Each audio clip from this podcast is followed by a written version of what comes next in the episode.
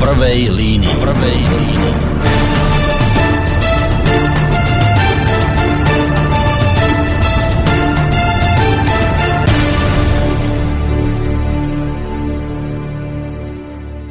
Príjemné popoludne, vážení poslucháči. Takto netradične, krátko po 17. hodine vás vítam pri počúvaní ďalšieho dielu relácie v prvej línii. Téma bude tentokrát naozaj veľmi vážna.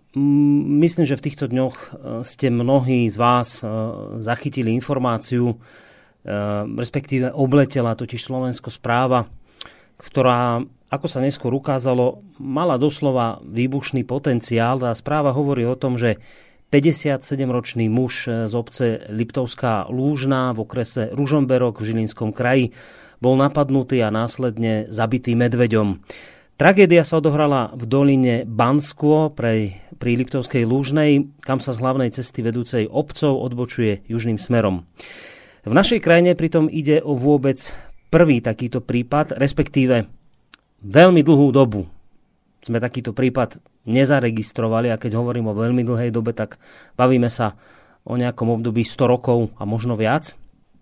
Nie, že by tu nedochádzalo k napadnutiam k napadnutiam touto šelmou. To sa skutočne z času na čas deje. Avšak tentokrát došlo prvýkrát k tomu, že medveď človeka zabil. Takýto prípad sme na Slovensku skutočne veľmi dlhú dobu nezaznamenali. Tohto mŕtvého muža našiel jeden z miestnych obyvateľov s tým, že na hlave, krku a boku mal poranenia, ktoré boli očividne spôsobené pohryzením. Na mieste sa navyše našli aj čerstvé stopy medveďa. To, že bol e, tento muž skutočne zabitý medveďom, potom definitívne potvrdila aj súdna pitva. Okamžite po tomto prípade sa začali ozývať hlasy lesníkov a členov rôznych polovníckých združení, ktorí podľa vlastných slov dlhodobo poukazujú na stupňujúce sa nebezpečenstvo a rastúci počet stretov ľudí s medveďmi. Dôvodom je podľa nich predovšetkým to, že populácia medveďov na Slovensku neustále narastá. V niektorých lokalitách e, pritom je už situácia tak kritická, e, že početnosť tejto šelmy je na takej úrovni, keď na výmeru asi 300 hektárov pripadá jeden medveď, čo je podľa odborníkov neuveriteľne veľa. Lesníci a polovníci preto už dlhší čas apelujú predovšetkým na ministerstvo životného prostredia, aby povolilo odstrel tohto najväčšieho dravca, aby sa tým znížili jeho počty na Slovensku. Podľa Slovenskej polovníckej komory totiž rezort životného prostredia nezvláda manažment čeliem a vedie dlhodobú kampaň proti polovníkom. Tak toľko na úvod, naozaj len pár základných informácií k téme, o ktorej sa budeme dnes zhovárať. Ja som si práve pre potreby dnešnej relácie zostrihal niekoľko tvrdení, ktoré nedávno zazneli na túto tému v televízii TA3. A zámerne teraz vyťahnem len argumenty tých, ktorí nesúhlasia s návrhmi polovníkov a sú proti odstrelu medveďa. Jedným z nich je napríklad aj štátny tajomník rezortu životného prostredia Juraj Smatana, ktorý bol hosťom spomínanej relácie a okrem iného tam z jeho úst zaznelo aj toto. Ja som presvedčený o tom, aj štatistiky to dokladajú, že ide najmä o prebudenú nejakú e, verejnú pozornosť e, o túto tematiku medveďa. E, v skutočnosti, keď sa pozrieme na, mám tu taký graf, ktorý vlastne vykresluje počty zastrelných medveďov v časoch, kedy ešte ministerstvo životného prostredia udelovalo E, povolenia na odstrel medveďa. To bolo do roku 2012 alebo uh, to roku bolo? To skončilo vlastne v nejakom roku 2018 až 2019 bol vlastne udelená nejaká posledná povolenka na odstrel. A vidíte, že napriek tomu, že posledné e, vlastne dva roky ministerstvo životného prostredia neudelilo žiadnu výnimku na odstrel medveďa, tak ten počet tých útokov je vlastne úplne rovnaký. A dokonca najvyšší bol v rokoch, kedy sa aj veľa strieľalo. Takže napríklad v roku 2021 tu máme 5 e, útokov, 2026 útokov, ale boli tu aj roky, ako napríklad, ja neviem, rok 2007, kedy bolo 7 útokov a vtedy 25 macov bolo Takže bolo ne, nedá sa povedať, že by tie útoky s rokmi rástli? Uh, viac ľudí v dobe korony uh, odišlo do prírody. My máme štatistiky, že až 2,5 milióna ľudí mesačne priamo na Slovensku začalo vychádzať do lesov a do chránených území, čiže vlastne zvýšila sa intenzita ľudských návštev v prírode, nehovoriac o fenomene sociálnych sietí a potom treba povedať, že medveď ako nádherné, veľké, charizmatické zviera, ako, ako veľká šelma fascinuje e, verejnú pozornosť. A takisto aj treba povedať, že so strachom sa veľmi ľahko manipuluje. Keď si zoberieme štatistiky, tak mali sme tu roky, kedy napríklad štyria ľudia ročne zahynuli v lese v dôsledku e, poštípania osami, pretože dostali vlastne alergický šok, ale to nie je téma na večernú reláciu o osách. Sa rozprávať e, hodinu 10 by asi nefungovalo, ale toto, toto fascinujúce zviera naozaj priťahuje verejnú pozornosť. S obstrelom medveďa, tzv. na výnimku, ako tomu bolo v minulosti, Nesúhlasil v spomínanej relácii ani vedúci zásahového týmu pre medveďa Jaroslav Slašťan. Tu sú jeho argumenty. Vedecká štúdia, ktorá, ktorú robila medzinárodná skupina vedcov a vyhodnotili 664 útokov medveďa, ktoré, bol, ktoré si vyžadovali hospitalizáciu alebo skončili umrtím zo Severnej Ameriky a z Európy, tak e, potvrdila takúto vec že nebol potvrdený žiadny významný rozdiel v počte útokov medveďa na človeka medzi krajinami, v ktorých sa medveď legálne loví a krajinami s obmedzením jeho lovu. Takže by bolo úplne jedno, že či sa zas... nie, že by bolo jedno, ale e, nie je relevantné, či sa zastrelí 20 jedincov alebo 200 jedincov. Nemá to absolútne žiadny vplyv na tie útoky. No a napokon pridám v tomto svojom úvode ešte jeden zvuk. Opäť to bude vyjadrenie štátneho tajomníka Juraja Smatanu, podľa ktorého sa táto téma ohľadom medveďov na Slovensku jednak mediálne nafúkuje, ale predovšetkým v nej aktuálne vidí účelovú manipuláciu zo strany rôznych záujmových skupín. Od roku 2020 po zmene vlády my musíme konštatovať, že ministerstvo životného prostredia prestalo byť fackovacím panákom polovníckých, lesníckých a ekonomických developerských záujmov a zmenilo sa prvýkrát v dejinách Slovenska naozaj na silný rezort. Aj vďaka ministrovi, aj vďaka tomu, akú dôveru vlastne ľudia, akú dôležitosť pripisujú tejto téme. A ako náhle sa táto situácia zmenila, a ministerstvo životného prostredia prestalo byť tým maličkým, ktorý vždycky podhospodárov e, posluchne a ustúpi im, tak v ten moment zrazu začali aj prudké napríklad nahlasovania počtu výskytov medveďov. Veď snáď od nových volieb skokovo sa zvyšil to teda počet medveďov. Účelové, ani žiadne, je... ani žiadne e, vyhlášky, ani zákony sa nezmenili v oblasti ochrany medveďa, ale zrazu tu máme pocit, že teraz posledný rok sa s tými medveďmi roztlho v lece. To je, do istej miery je to účelová vec a trúfam si povedať, že môže to súvisieť aj s iniciatívami Ministerstva životného prostredia získať kontrolu nad e, pôdou štátnych lesov, ktorá sa nachádza na území národných parkov.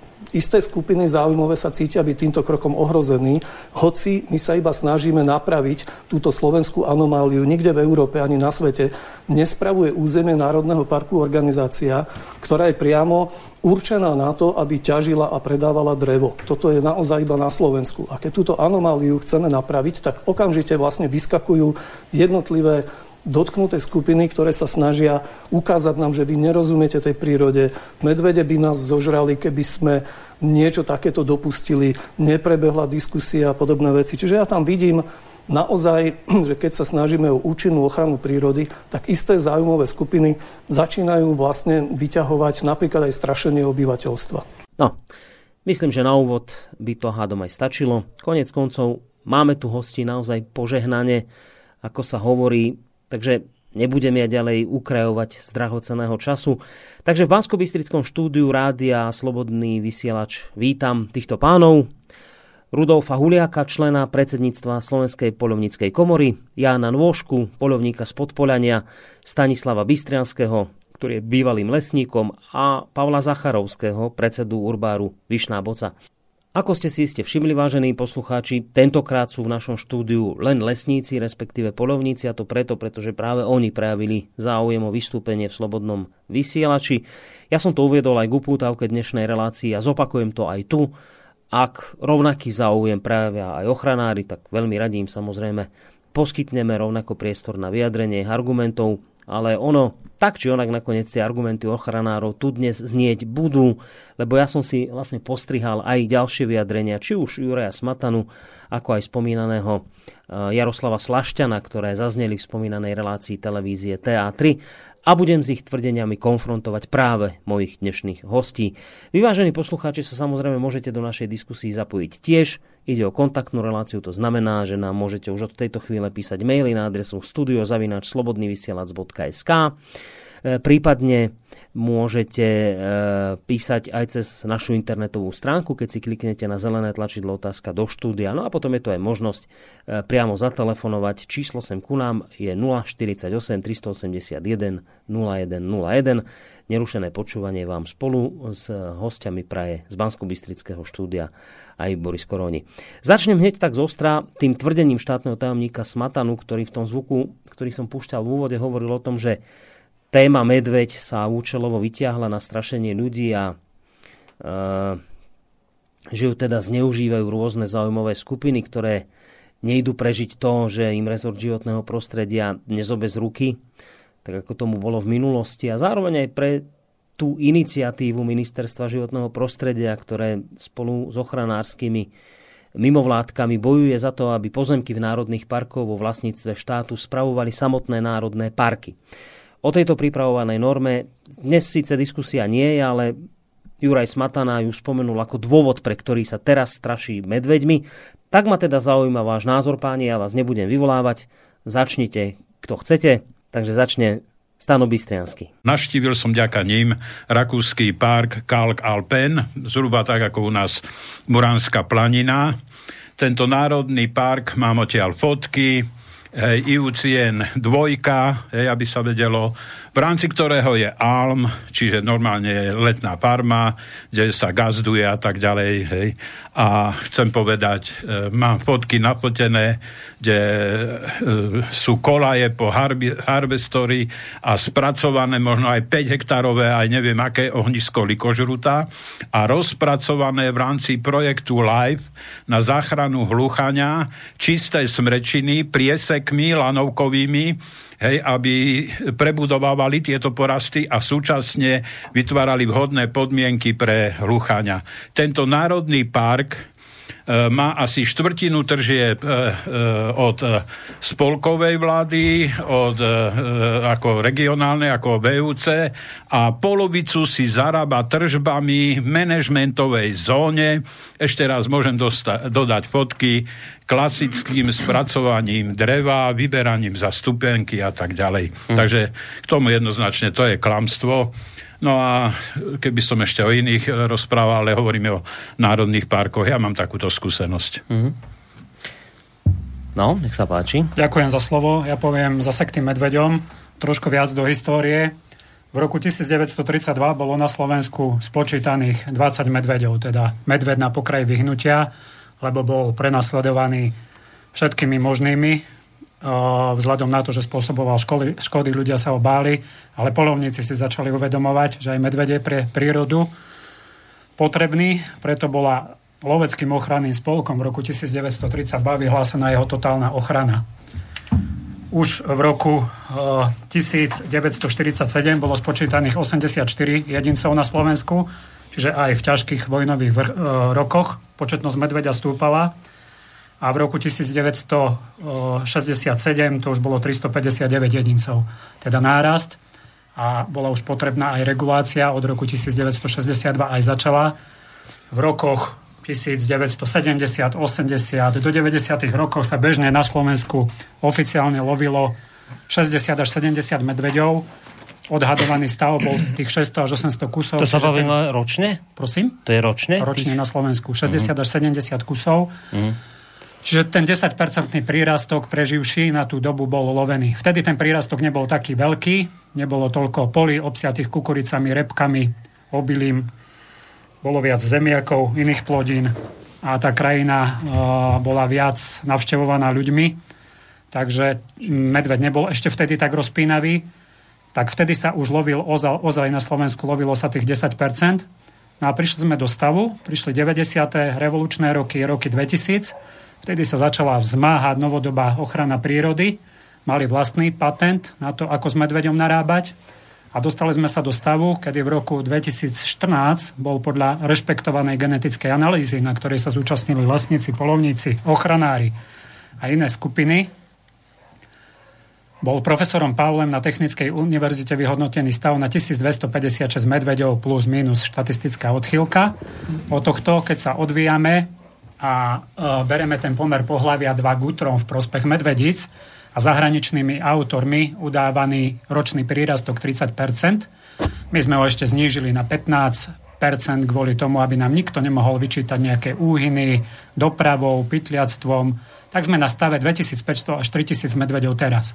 A ukazovať teraz nejaký graf, že či sa odlovilo 5 alebo 15 medvedov, je absolútne irrelevantné a tá korelácia je absolútne nevhodná. Uh-huh. Uh-huh. Pretože ak neodlovíte z 3000 medvedov 300 medvedov, tak nezastavíte ani prírastok. Ja, čiže to je vlastne to je reakcia k tomu, čo tam hovoril Smatana o, tom, o tých štatistikách, že, že aj keď sa prestalo loviť, takže sa vôbec nezmenil počet Chcem len povedať, že Hej. pokiaľ to mali v rukách polovníci a lesníci, a vyhodnocovala to odborná skupina na ministerstve lesného a vodného hospodárstva, tak bol s medveďom poriadok. Hmm. Ľudia aj vtedy žili na vidieku, nemali problém s medveďom, nemali zabezpečené e, kontajnery s odpadom a po žiadnych dedinách ani e, mestách medveď nebehal. Dobre, ja to ešte predsa len vrátim k tej pôvodnej otázke. A to teraz na teba, Palo, priamo. No, ty, si, ty si šéf uh, urbariatu, teda uh, urbariatu? Urbariatu. Vo Vyšnej Boci. Pán Smatana tvrdí, že taký ako ty, a iné záujmové skupiny, nejdete prežiť, že vám ministerstvo životného prostredia už nezobe z ruky a jednak zároveň uh, bojíte sa, že prejde uh, pôda, ktorú dnes majú uh, vo vlastníctve štátne lesy pod ochranu prírody alebo teda pod národné parky a že z tohto máte obavu a preto robíte to, čo robíte. Čo na to môžeš povedať? No tak... Preto strašíte ľudí medveďmi. Úplne, na začiatok, my nemáme vôbec dôvod nikoho strašiť. Je to úplne chore a vymyslené. Neviem, ten pán Smatan je asi veľmi vzdelaný človek, keď si dovolí niečo takéto tvrdiť, pretože ako ja môžem niekoho strašiť, keď mu po ulici hlavnej chodí medveď? Tak nech mi niekto povie, čím ja straším koho. To, že ľudia nemôžu ísť vonku, to, že nemôžu ísť do lesa najbližšieho, ale to, že sa boja večer výjsť do vlastného dvora, tak to je to strašenie ľudí. My nemáme problém s tým, aby sa urobili národné parky. Máme problém s tým, ako sa robia národné parky a ako sa postupuje pri ich vytváraní. A hlavne pri ich rozširovaní a rozširovaní bez zásahu. Mne nemusí pán Smatana tu nakresliť po mapách a po neviem akých výkresoch, kde všade chcú mať a ako chcú mať bez zásahovosť a tak ďalej. Ja chcem normálny, zdravý, proces zapojenia odborníkov, aby sa vec posúdila z hľadiska širšej odbornej e, problematiky, ale nie, aby sa tu riešilo niečo cez poslanecký návrh a obišli sa všetky ostatné veci. Hej? A niekto ešte povie, že my strašíme medveďom niekoho. Reálne je jasné, tie medvede sú tu, sú premnožené. Túlajú sa tam, kde nikdy doteraz sa nevyskytovali a to, čo tvrdia, že za 100 rokov je tu prvý smrteľný prípad medveďa, tak toto tiež by sme vedeli rozporovať, pretože tých napadnutí nebolo toto jedno smrteľné, bolo ich viac. A takisto je potom aj to tvrdenie, že nebol tam zástupca štátnej ochrany, nebol prizvaný k upitve. Mm, ja si myslím, že doktor je študovaný natoľko, aby určil príčinu smrti a nemusí mu nejaký nedovzdelaný uh, paintballový strelec vysvetľovať, že či tam bol medveď, alebo tam nebol medveď. A k tomu ešte chcem povedať jedno. Ja nestraším nikoho.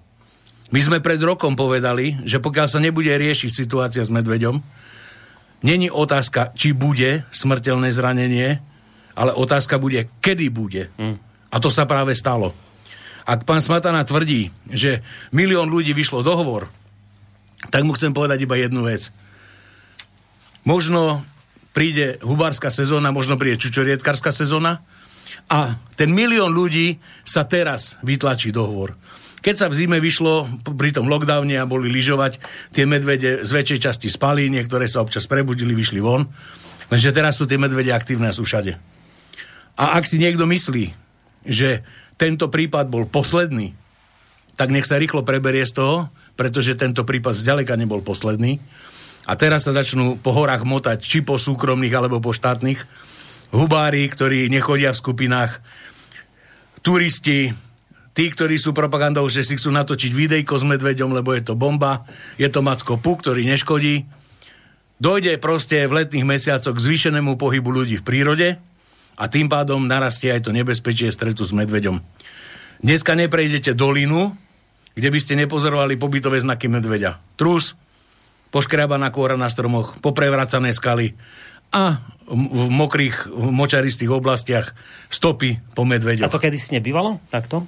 Bývalo to, ale nebolo to v takom počte, ako je to teraz. Dneska není dolina, kde by nebolo. Na fotopasci sa vám objaví za jeden večer 6 až 10 medveďov. V kukuričnom poli není problém nájsť 10 až 12 medveďov na kope, ako sa pasú na kukurici. Mm.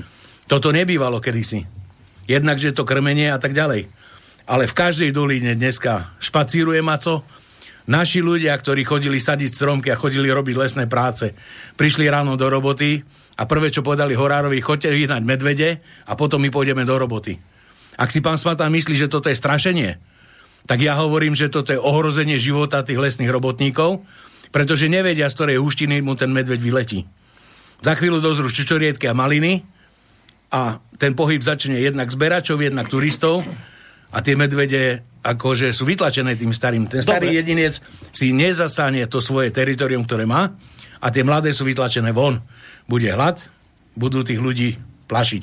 Ja nehovorím, že cieľene ich budú zabíjať, ale k týmto stavom podľa toho, ako sledujeme ten vývoj, určite príde. Rudolf Huliak, to je ešte človek, ktorý sa nezapojil, aby sme tomu rozumeli. A Teraz nám Pálu Zacharovský hovorí, že aj v minulosti niečo bolo, ale že nebolo to v takom objeme, ako je to teraz. Pomaly vyjdeš do hory a není problém stretnúť medveďa. Teda vy tvrdíte, vy polovníci hovoríte, že, že prečo to je tento stav tu teraz na Slovensku? Že čo, sa, čo sa stalo? Že kvôli čomu je tých medveďov teraz tu tak veľa?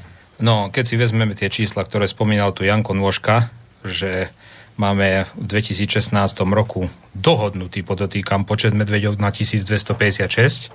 2014, prepáč. 2014, ale to ščítanie, že sa skončilo až 2016, to Už jar nebola, jar, uh, mláďatá z jary 2014 Dobre, čiže, vy, čiže vychádzame, že v 2014 bolo 1256 kusov. Keď si vezmeme, že vlastne pomer pohľavia je tam 2 ku 3 v prospech medvedíc, s tým, že medvedice dneska vrhajú nie jedno, dve, ako tomu bolo dakedy, ale 3-4 vzhľadom na slabé zimy, vzhľadom na úživnosť a tá mortalita je tam zhruba 15%. Máme ten ročný prírastok 188 medveďov, čiže z tohto nám veľmi rýchlo vyjde krát 7, 1316 kusov. V dnešnej dobe by to mohlo byť 2,5 tisíc, 2570 kusov medveďa. Vychádza to zhruba tak, že každé 3 roky sa nám tá populácia zdvojnásobuje. Uh, strašne smiešné, bol tam ten pán Smatana, keď tam tým Pierkom ukazoval po tom grafe, že aká je v závislosti, e, vývoj populácie v závislosti od strelu, autoky, medveďa, ako nehnevajte sa na mňa. Keď raz, e, 2-3 roky dozadu sa medveď lovil lovil sa v lokalitách, kde jednoducho bol prirodzene tá populácia v takom stave, že bol znalosť o tom, že tie e, bývalé pestúny, tie kusy do 100 kusov, teda do 100 kilo, e, pobehujú tam samé a je ich viacej a navštevujú intravilán obce, či už kvôli včelstvám, či už kvôli ovocným stromom, alebo len tak z čistej zvedavosti. A to príslušné združenie odlovilo 1-2 kusy, tak tá zver ostávala ešte v tom plachom stave a jednoducho mali by ste aj vy vidieť to, že to poľovníci každý jeden vie. Ako náhle sa zver loví, je ostražitá, pomaly ho nevidíte nikde. Ako náhle sa prestane loviť, ako keby to fluidum opadlo, alebo niečo proste, tá atmosféra v tej prírode je úplne iná a jednoducho tá zver, narážate na ňu pri každom kroku. Toto isté sa stáva presne s populáciou medveďa my sme mohli byť radi, že sme na Slovensku mali v tých 90. rokoch okolo tých 500 kusov medveďa. To bol, dá sa povedať, kmeňový stav, ktorý dané územie z hľadiska úživnosti tomu medveďovi postačovalo. Keď si vezmeme, že tá populácia v dnešnej dobe je 3 a viac tisíc kusov medveďov, a to vravíme číslo, s ktorým sa musia stotožniť aj tí ochranári vzhľadom na tie počty prírastky a všetko, čo s tým súvisí a mortalitu.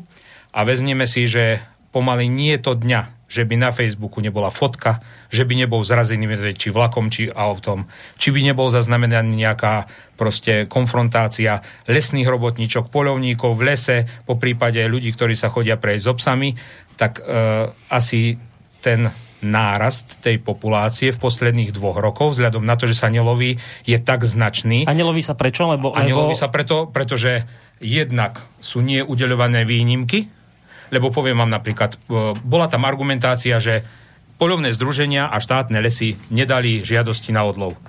A takým spôsobom, ako nám to v 2018 roku vyargumentovali, že si máme konkrétneho medveďa stotožniť, máme si ho konkrétneho označiť a vlastne za štátnu ochranu prírody, ktorá zobrala doteraz na medveďa okolo 9 miliónov eur, mi robiť ich prácu za nich, že mám vystopovať medveďa, ktorého chcem odloviť, ktorý je problematický. A to mi vysvetlíte, akým spôsobom sa to dá. Tí, robo- tí polovníci, lesníci toto robia v rámci voľnočasových aktivít za vlastné zdroje a napríklad príde zásahový tým medveďa hnedého, nájde poškodené čely a dneska je to momentálne taký stav, pokiaľ včelstva nie sú spodnou hranou úľa vo výške 3 metrov, štát neplatí za škody spôsobené chráneným živočíchom na čelstvách. Alebo nemáte elektrický ohradník, nemáte dvojmetrový plot, prídu, skonštatujú zásahový tým medveďa mm. hnedého a jednoducho vy nedostanete žiadnu kompenzáciu. Čiže, dobre, čiže zhrnuté, počarknuté medveďov vy tvrdíte je tu dnes veľa preto, no, lebo vy je... polovníci nemôžete medvede... Jednoducho sa nelovia, nelovia a tak ako sa minulosti. absolútne tá populácia neobhospodaruje. A ako náhle sa populácia poľovnej zvery neobhospodaruje, tak tým pádom dochádza k jej premnoženiu, či chceme, či nie. Nemá prirodzeného nepriateľa v tej prírode. Ja ešte podotknem, no, jasné, sa páči. pýtal si sa, že o, pretože sa polovnícky neobospodaruje, my nehovoríme o tom, že sa musí polovnícky obospodarovať. My hovoríme, že tú populáciu je potrebné zredukovať na stav pred rokom 2000 na tých 700 až 900 kusov, keď to bolo ešte ako tak únosné pre túto krajinu. A akým spôsobom to štátna ochrana prírody zmanéžuje, nám môže byť jedno. Ale bol zabitý človek, denodene dochádza k ohrozeniu života ďalších ľudí, nebodaj detí a je potrebné konať razantne a rýchlo. No, dobre, vy vravíte, treba pokračovať v tých ostreloch, ako to bolo v minulosti, na výnimku, aby bolo medvedov menej. Dobre, ja som dnes si to celé vyskladal tak, že budem vás konfrontovať s, toho, s tým, čo tam zaznelo v teatrojke, tak pustíme si opäť Juraja Smatanu, ktorý hovorí v tomto zvuku, že vlastne nemáte pravdu, pretože odstrely vôbec ničomu nepomôžu. Myslieť si, že tu zredukujeme množstva medveďov na nejaké číslo a už sa nič nebude diať, nie je podľa neho pravda. Jediné, čo môže v tomto smere pomôcť, je dobre spravovaná krajina. Čo si pod tým predstavuje, poďte si to vypočuť. Ja mám víziu krajiny, kde máme krásne prírodné rezervácie, ktoré sú podľa možností aj geograficky prirodzene vyčlenené, kde človek zasahuje minimálne a chodí s veľkou úctou navštevovať. Potom tu máme vidiecké oblasti, ktoré sú dobrým spôsobom spravované, kde sú včeliny e, ohradené elektrickými oplotkami, kde čriedy oviec strážia karpatské psy a čúvače naše a nie, že sú voľne vypustené extenzívne na pospas prvému vlkovi alebo prvému macovi, ktorý ich pleskne. A potom následne máme vidiecké a mestské oblasti, ktoré majú dobré fungujúce E, odpadové hospodárstvo, kde sa neplitva potravinami, kde sa nevyhadzuje kuchynský odpad hlava, nehlava, ale kde sa jednoducho vracia späť vo forme kompostu na polia. To není žiadne science fiction. To je jednoducho len dobre spravovaná krajina. Predstava, že musí byť skupina dobrovoľníkov, polovníkov, ktorí vyráža do lesa, aby redukovali počet nejakého zvieraťa, nefunguje. Polovníci nie sú schopní takýmto spôsobom redukovať ani zvieratá, ktoré reálne sa premnožujú. To sú diviaky, na južnom a na západnom Slovensku. Danielia zver, ktorá sa po stovkových počtoch vyskytuje a my nemáme žiadne problémy, veď to sa strieľa na... No, takže vy neviete zredukovať ani to, čo sa normálne strieľa, diviaky, Daniela a tak, čiže ani medvede nedokážete zredukovať a ničomu vlastne nepomáhate. A nič, odstrel by nič dobré nepriniesol. Nič pozitívne by sa tým nedocielilo, Jedine, čo môže zafungovať, je dobre správaná krajina a tie opatrenia, ktoré zazneli. Čo hovoríte na tvrdenia pána Smatanu? Ak môžem sa k tomuto vyjadriť. Je strašne smiešná jedna vec. Ak ste si všimli, eh, kým tu neboli ochranári, ktorých spočítam na prstoch dvoch rúk, tie zvučné mená, všetci ich poznáte. Všetci ich poznáte. Je to skupina ľudí, ktorá sa urobila proste z ochrany prírody na Slovensku totálny biznis. Kým tu toto neexistovalo, krajina nemala problém krajina nemala problém s kalamitami veternými. Krajina nemala problém s likožrutovými kalamitami. Krajina nemala problém s premnoženým vlkom, s premnoženým medveďom. Krajina nemala skrátka problém. Obospodarovali ju profesionáli, hory, ktoré sa vyťažili, sa zalesnili, toky sa spravovali, všetko. Pokiaľ neprišiel neodborný zásah cez mimovládne organizácie, ktoré sú dotované za istým účelom, tzv. znehodnocovania majetku, či už štátnych alebo neštátnych vlastníkov lesov, toto je problém momentálny Slovenska. A práve takíto ľudia, ako, o ktorom sa tu bavíme, v úvode relácie a ktorého počúvame, majú v tom strašne veľa za prstami. A takých ľudí, pravím, o ktorých sa konkrétne tieto veci jedná, si môžete pozrieť na Facebooku tie ich latentné príspevky alebo tie ich infantilné videá, kde niekto rozpráva, že rastie strom 100 rokov, uhľa, u, ukladá v sebe kysličník uholnatý za celý život svojho rastu a keď sa odpíli a spáli, tak celý ten kysličník uholnatý vojde naspäť do prírody. Toto povie docen z vysokej školy? Toto povie človek, ktorý toto vyučuje naše deti? Aj to najsprostejšie dieťa, neviem z ktorej základnej školy e, s tým vyučovacím predmetom pre mimoriadne nenadané deti, by som to povedal, vie, že rast stromu je z kysličníka uholnatého a strom vypúšťa kyslík pri raste. Takže ako môže toto povedať jeden človek? A krmia verejnosť, polarizujú ho, urobili proste z poľovníkov, lesníkov najhorších ľudí, popri tom krajina, v ktorej žijeme, nie tá krajina, ktorú oni fotia. A kamiony, ktoré odchádzajú. Hej? Ktoré vezú kalamitu, ktorú oni spôsobili. Tak títo ľudia sa stali na okraji spoločnosti, títo ľudia sú zaznávaní, hoci celé svoje životy obetovali práve ochrane prírody. Ale tej skutočnej. Nie tej ochrane prírody, ktorými peňazmi sa teraz momentálne balia a maria celú ochranu prírody. No, keby tu sedel pán Smatana, ja viem, že Stano chce reagovať, ale ho ešte teraz pustím. Lebo v skutočnosti je podľa neho to tak, že to vy ste tí, ktorí vôbec tam nerozumiete. To vy polovníci a lesníci ste všetko doteraz robili zle konečne prišli ochranári, ktorí tomu rozumejú. Ako pri všetkej úcte k dobrovoľnému polovníctvu, ja sa necítim bezpečne, keď takúto zložitú problematiku má riešiť človek, ktorý raz za 5, raz za 10 rokov, povedzme, ehm, dostane nejakú šancu naozaj reálne s tou šelmou prísť do kontaktu. Ale toto sú ľudia, ktorí sú zajedno ochrancovia ľudí, za druhé milovníci zvierat a ako tu aj pán Slašťan opakovane vlastne svojimi slovami aj svojimi činmi dokázal, E, k tomu usmrteniu toho medveďa dochádza vtedy, keď naozaj už nie je žiadna iná možnosť. Ak by tento problém nejakým spôsobom naozaj reálne narastal, ale nie mediálne, pretože jednoducho, keď začnete v médiách o niečom opakovane hovoriť a začať šíriť strach, cez strach sa ľudia úplne najľahšie manipulujú. Ja nevyzývam, aby sme sa báli medveďa, ja vyzývam k tomu, aby sme pocitovali úctu pred touto šelmou a úctu pred prírodou a aby sme naozaj zverili otázku života a smrti nie len ľudí, ale aj zvierat do rúk profesionálov. Nie do rúk ľudí, ktorí sú vlastne ekonomicky a svojim koničkom motivovaní na to, aby nám vlastne vysvetlovali, že potrebujeme sa dostať z počtu, ktorý nepoznáme, na počet, ktorý nikto nedokáže seriózne vyrátať. Tu neexistuje žiadny počítač, do ktorého nahádžeme rozlohu krajiny a počet medveďov a on nám povie chlapci, tak ešte prásknite štyroch a už nebudete mať v kláštore pod Znevou žiadny problém a na zastávke sa žiadny medveď neobjaví. Takto to žiaľ alebo našťastie v prírode nefunguje. No, tak. Stano Bystriansky chce reagovať, teraz môže a samozrejme môžete potom sa aj ďalší pripojiť. No, odznelo toho toľko, že keby som začal všetko vyvracať, čo tu pán Smatana narozprával a pán Slašťan, tak e, by som zobral priestor kolegom. Ale znovu, páne Bože, poviem, to je už ja neviem nájsť výraz, hej. Naozaj tá lesnícka veda, ako exaktná veda, súčasť ktorej je polovníctvo, je jedna z najstarších spolu s banictvom a hutníctvom. Hej. A má napriek tomu, že riadi chaotický systém les, hej, má overené desaťročiami, storočiami svoje skúsenosti ako znalosti, nie ako jednorazovú nejakú vedomosť, Takže pán Smatana, prvá vec, hej, e, žiaden predátor si svoj hlavný zdroj e, zásadne neredukuje vám nemôžem dať príklad z Ruska, lebo som zachytil na internete, že Rusko je podľa vás hej, na, najväčší zdroj zla na svete. A tiež neviem, či takýto človek s takýmto oným vôbec má byť v politike, no ale tu hovoríme o medveďoch a tak ďalej.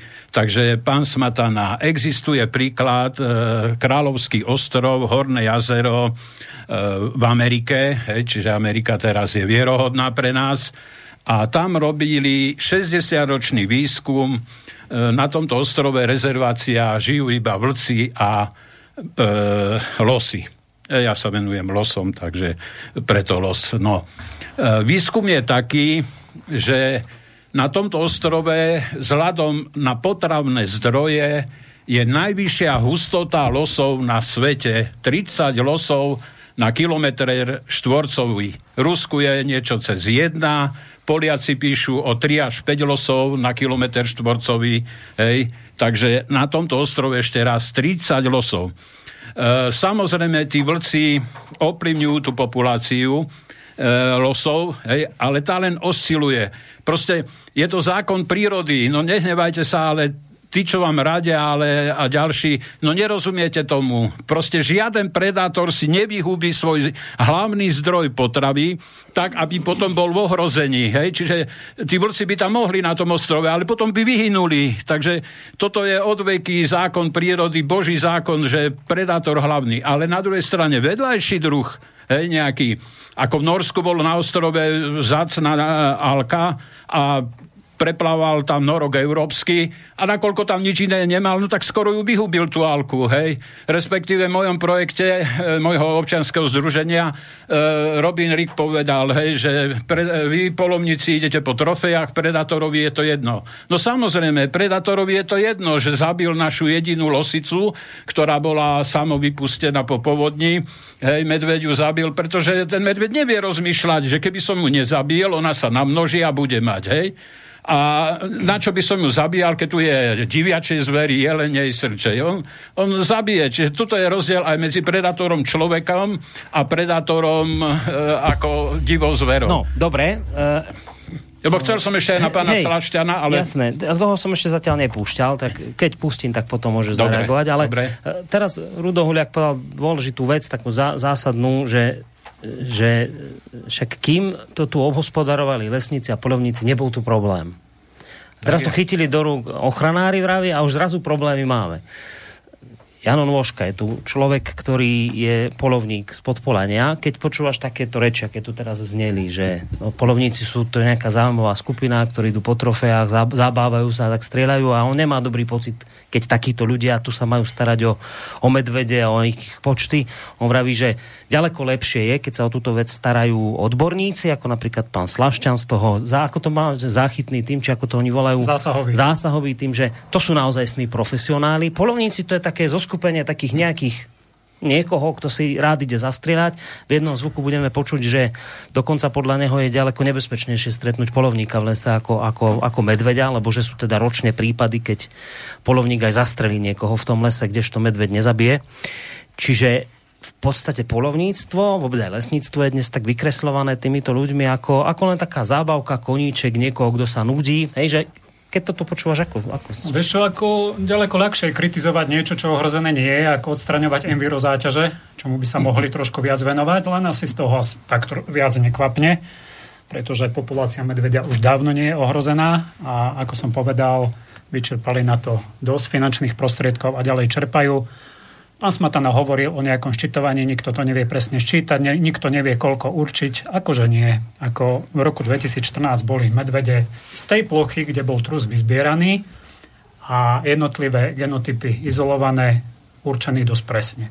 A bolo to rešpektované. O toho sa odvíjal aj ďalší počet.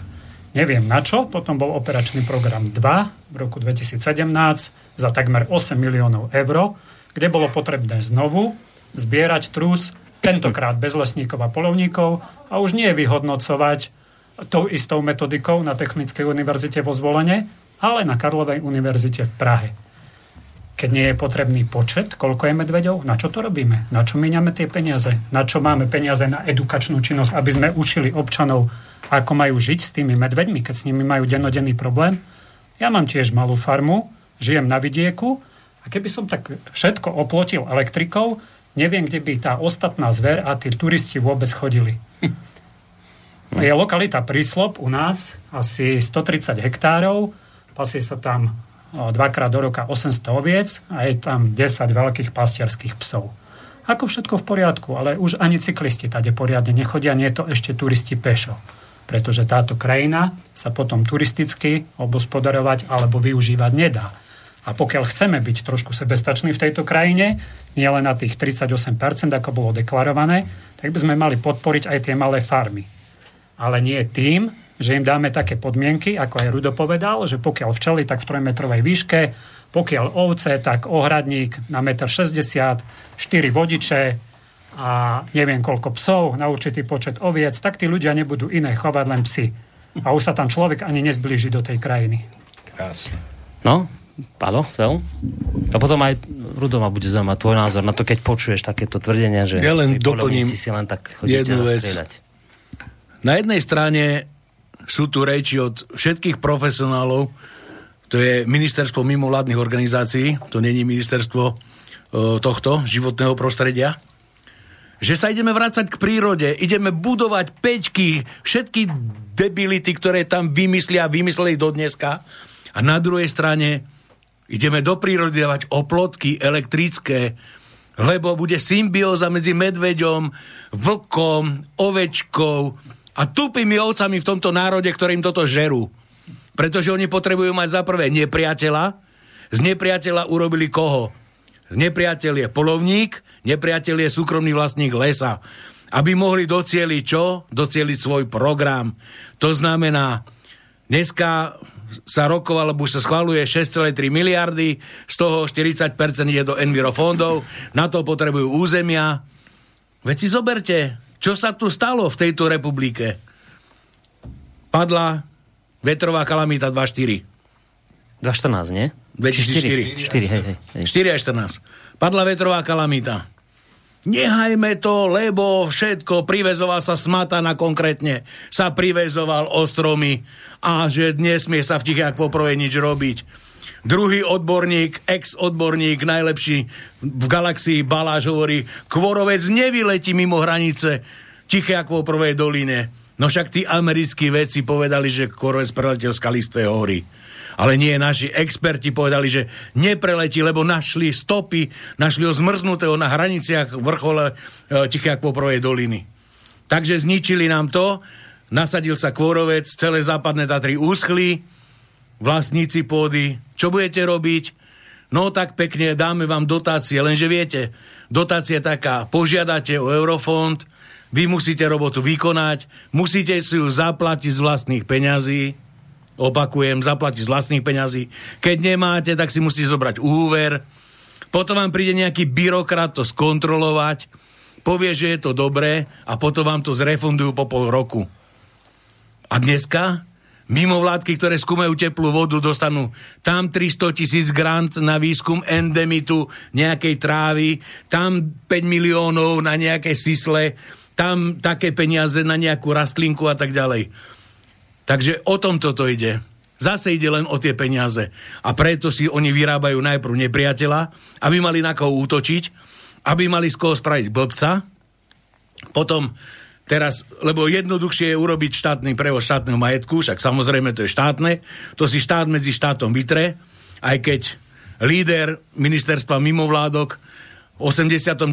na tribúne vykrikoval, že súkromné vlastníctvo je najlepšie, že štátne vlastníctvo je to najhoršie. Dneska už tvrdí inak. To Jan Budaj, hej, toho myslím. Áno, samozrejme, mm. Budaja. Mm. A chce nás pripraviť súkromných vlastníkov o pôdu. My tento proces vnímame veľmi jasne.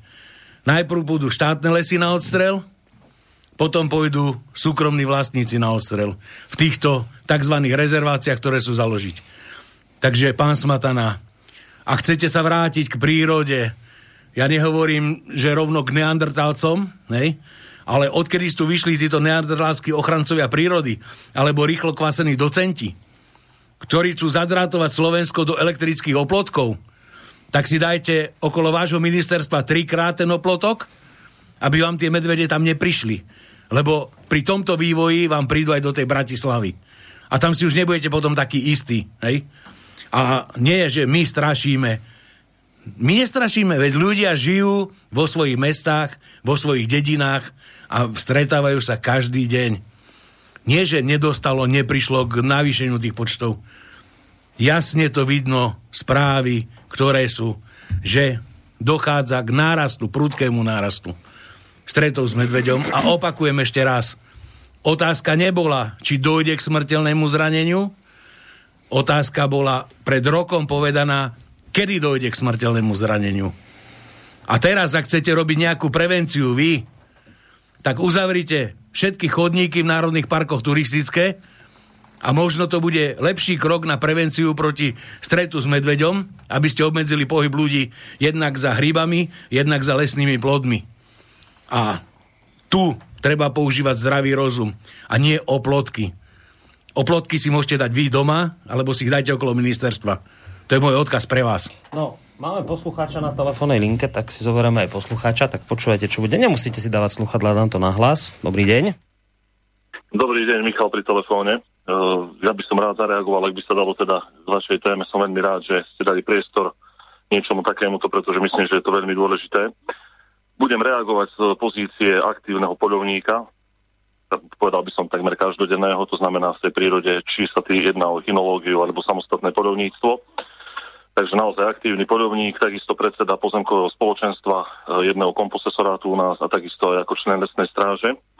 V prvom rade by som chcel reagovať v podstate na všetkých uh, vašich hostí a takisto aj na vás, pán redaktor súvislosti s pánom Smatanom. No, rozmeňme si na drobné, kto je vlastne pán Smatana. Pán Smatana je človek, ktorý je odborníkom na ruské hybridné vojny. Hej. Pán Smatana je človek, ktorý okamžite skritizuje Kremel alebo Putina, ako náhle by prišla, poviem príklad, takáto, takáto téma, tak okamžite bude reagovať na túto tému, hej, pán Smatana. Takisto je to človek, nejaký dejepisár, hej, niekde na základnej škole. Je to permanentný kritik slobodného vysielača, ktorý hovorí, že peniaze na chod slobodného vysielača, samotný teda vysielač je financovaný nejakou kremelskou propagandou alebo teda Rusmi. Čiže to je, to je človek typický, ale naozaj pravý konšpirátor v pravom e, slova zmysle, hej, tak ako, ako teda naozaj, ako to má teda byť. Ak dovolíte pár vied, by som povedal presne k tomuto, čo ste hovorili. Pokúsim sa byť naozaj stručný. Konkrétne budem uh, citovať pána inžiniera Jozefa Čaltického z časopisu Naše poľovníctvo, ktorý napísal jeden úžasný článok, e, ako budú ubúdať teda ďalšie druhy lovnej zvery a hovorí tu presne niečo v tomto zmysle. Hej, budem teda reagovať na to, čo ste pred chvíľkou povedali, akú nezameniteľnú a teda akú hrozne dôležitú úlohu práve poľovníctvo zohráva v tomto celom, v celej tejto problematike medveďa. Tak ak dovolíte taký citát. Pred 100 rokmi po prvej svetovej vojne to boli práve poľovníci, ktorí iniciovali zákaz odstrelu medveďov. Hej ktorých na celom území Slovenska nebolo ani 40. Iba vďaka ním medveď na Slovensku nevyhynul a nie len on, ale aj ďalšie druhy. Po druhej svetovej vojne svorky vlkov robili značné škody na hospodárskych zvieratách. Z tohto dôvodu sa za uloveného vlku v tej, v tej dobe vyplácala odmena 2000 korún, ktorá bola neskôr znižená na 500 korún. Ďalej budem citovať. Podľa ministra Budaja problémové medvede bude riešiť iba špeciálny tým štátnej ochrany prírody. Nie je to poprvýkrát, čo sa zníži na Slovensku počet lovných druhov alebo lovených druhov.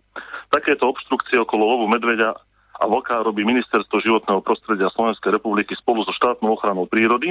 Z toho dôvodu, že ochranárom ide hlavne o pohodlnú prácu a predovšetkým hlavne o dobre platené miesta a hlavne o peňažné dotácie.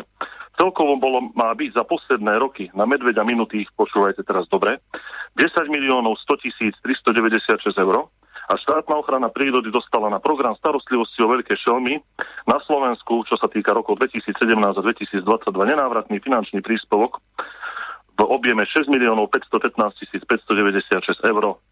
Pritom v roku 2009 až 2014 sa robil taktiež monitoring veľkých šeliem, čiže je to neuveriteľný biznis. To je jedna vec. Teraz, ak dovolíte, e, ešte dve veci by som veľmi rád povedal. Dnes vyšla správa konkrétne z nášho regiónu, konkrétne Novohradu, ja telefonujem z oblasti Poltára, ale oblasť Novohradu, konkrétne Lučenec, e, obec Boľkovce, kde sa nachádza veľko objem na ošípáreň, hej. Chová sa tam cez 7400 kusov e, bravčového do, brav, bravčoviny, teda e, svín. Dnes tam bol potvrdený oficiálne mor ošípaných. Tejto, v, tejto, v tejto lokalite. To znamená, dochádza tam už v týchto časoch, už tam dochádza, dochádza k likvidácii e, celej populácie bravčo, bravčoviny, alebo respektíve hej, ošípaných. Čiže na redukovanie afrického moru ošípaných, ja som s pánom Smatanom komunikoval prostredníctvom Facebooku pár vetami, kde mi práve on toto vytkol. Vy prikrmujete zver, hej, vy polovníci. Prikrmovanie zvery je jedine v čase obdobia núdze, to vie každý laik, to znamená, pokiaľ tá zver nemá v zime potravu, tak sa dopravuje a je to v predpísaných dávkach, ktorú nám presne nadiktovala Slovenská polovnícka komora a okresná OPK, hej, čiže polovnícka komora spolu so Slovenským polovníckým zväzom. To znamená to krmenie, keď ja tam odnesiem za týždeň 2 kg kukurice, kvôli tomu, aby som tam zadržal diviaka presne na tento účel. Nie je pán Smatana na to, aby sme tam dotiahli medveďa, ale kvôli tomu, aby tam prišiel diviak, ktorý neurobí potom to, čo urobil konkrétne v Boľkovciach, kde zamoril teda veľkovýkormne ošípaných, bude musieť byť zlikvidovaná objeme 7400 kusov bravčové meso. Ak dovolíte, iba veľmi krátko posledná vec, čo sa týka nášho územia, katastrálneho územia Poltár, na fotopasci zaznamenané bežne medvede. 200 metrov od hranici intravilánu medveď miesto, kde chodia matky s deťmi, kde sa chodia ľudia prechádzať, presne koronavírus a tak ďalej. To znamená, tí ľudia prúdia tam von, začali navštevovať prírodu 200 metrov za obcov za intravilánom Medveď. Dneska vzdialená obec 7 km od Poltára Mládzovo na fotopasci práve poľovníkmi zaznamenaný na kremení 3 medvede, objem.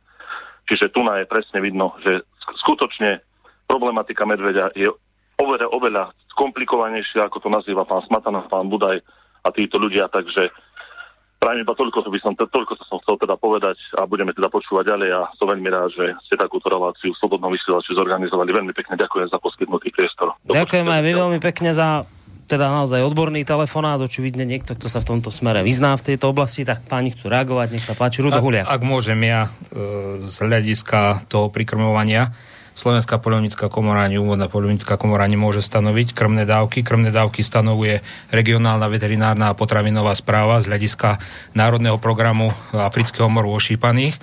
To len pre spresnenie. A naozaj skutočne, ako povedal pán, je veci znali. Jednoducho, poľovníctvo je staré ako ľudstvo samé, čiže lov. Pretože človek sa začal živiť lovom a to poľovníctvo u nás má storočnú tradíciu. To znamená, že u nás v laňajší rok osláviu 100 rokov organizovaného poľovníctva na Slovensku. Baláš Hojsík Viezik, títo naši, by som povedal, vedúci zeleného Talibanu na Slovensku, sa vyjadrili jasne. Poľovníctvo do roku 2024 musí zaniknúť. Poľovníctvo nemá čo v 21. storočí čo robiť. Ja si myslím, že týmito vetami je povedané absolútne všetko.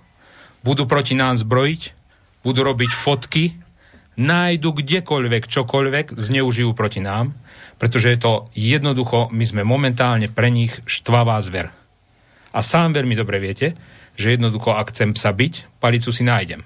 Ja netvrdím, že všetkých 64 tisíc polovníkov je tak čestných, tak poctivých, a jednoducho tak zdatných aj zákonov, aj všetko, čo sa týka, že možno sa im niekde nepodarí odfotiť vyhodený chleba mm. alebo niečo podobné, lebo ako staré matere nás učili, ani ja neodhodím chleba do koša, pretože to je Boží hriech.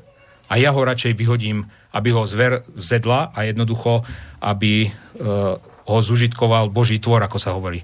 Ale na druhej strane, urobiť doslovne z ktorí sa zaslúžili o to, že druhovo sme krajina s najrozmanitejším biotopmi a počtami zvery, čo sa týka rôznorodosti.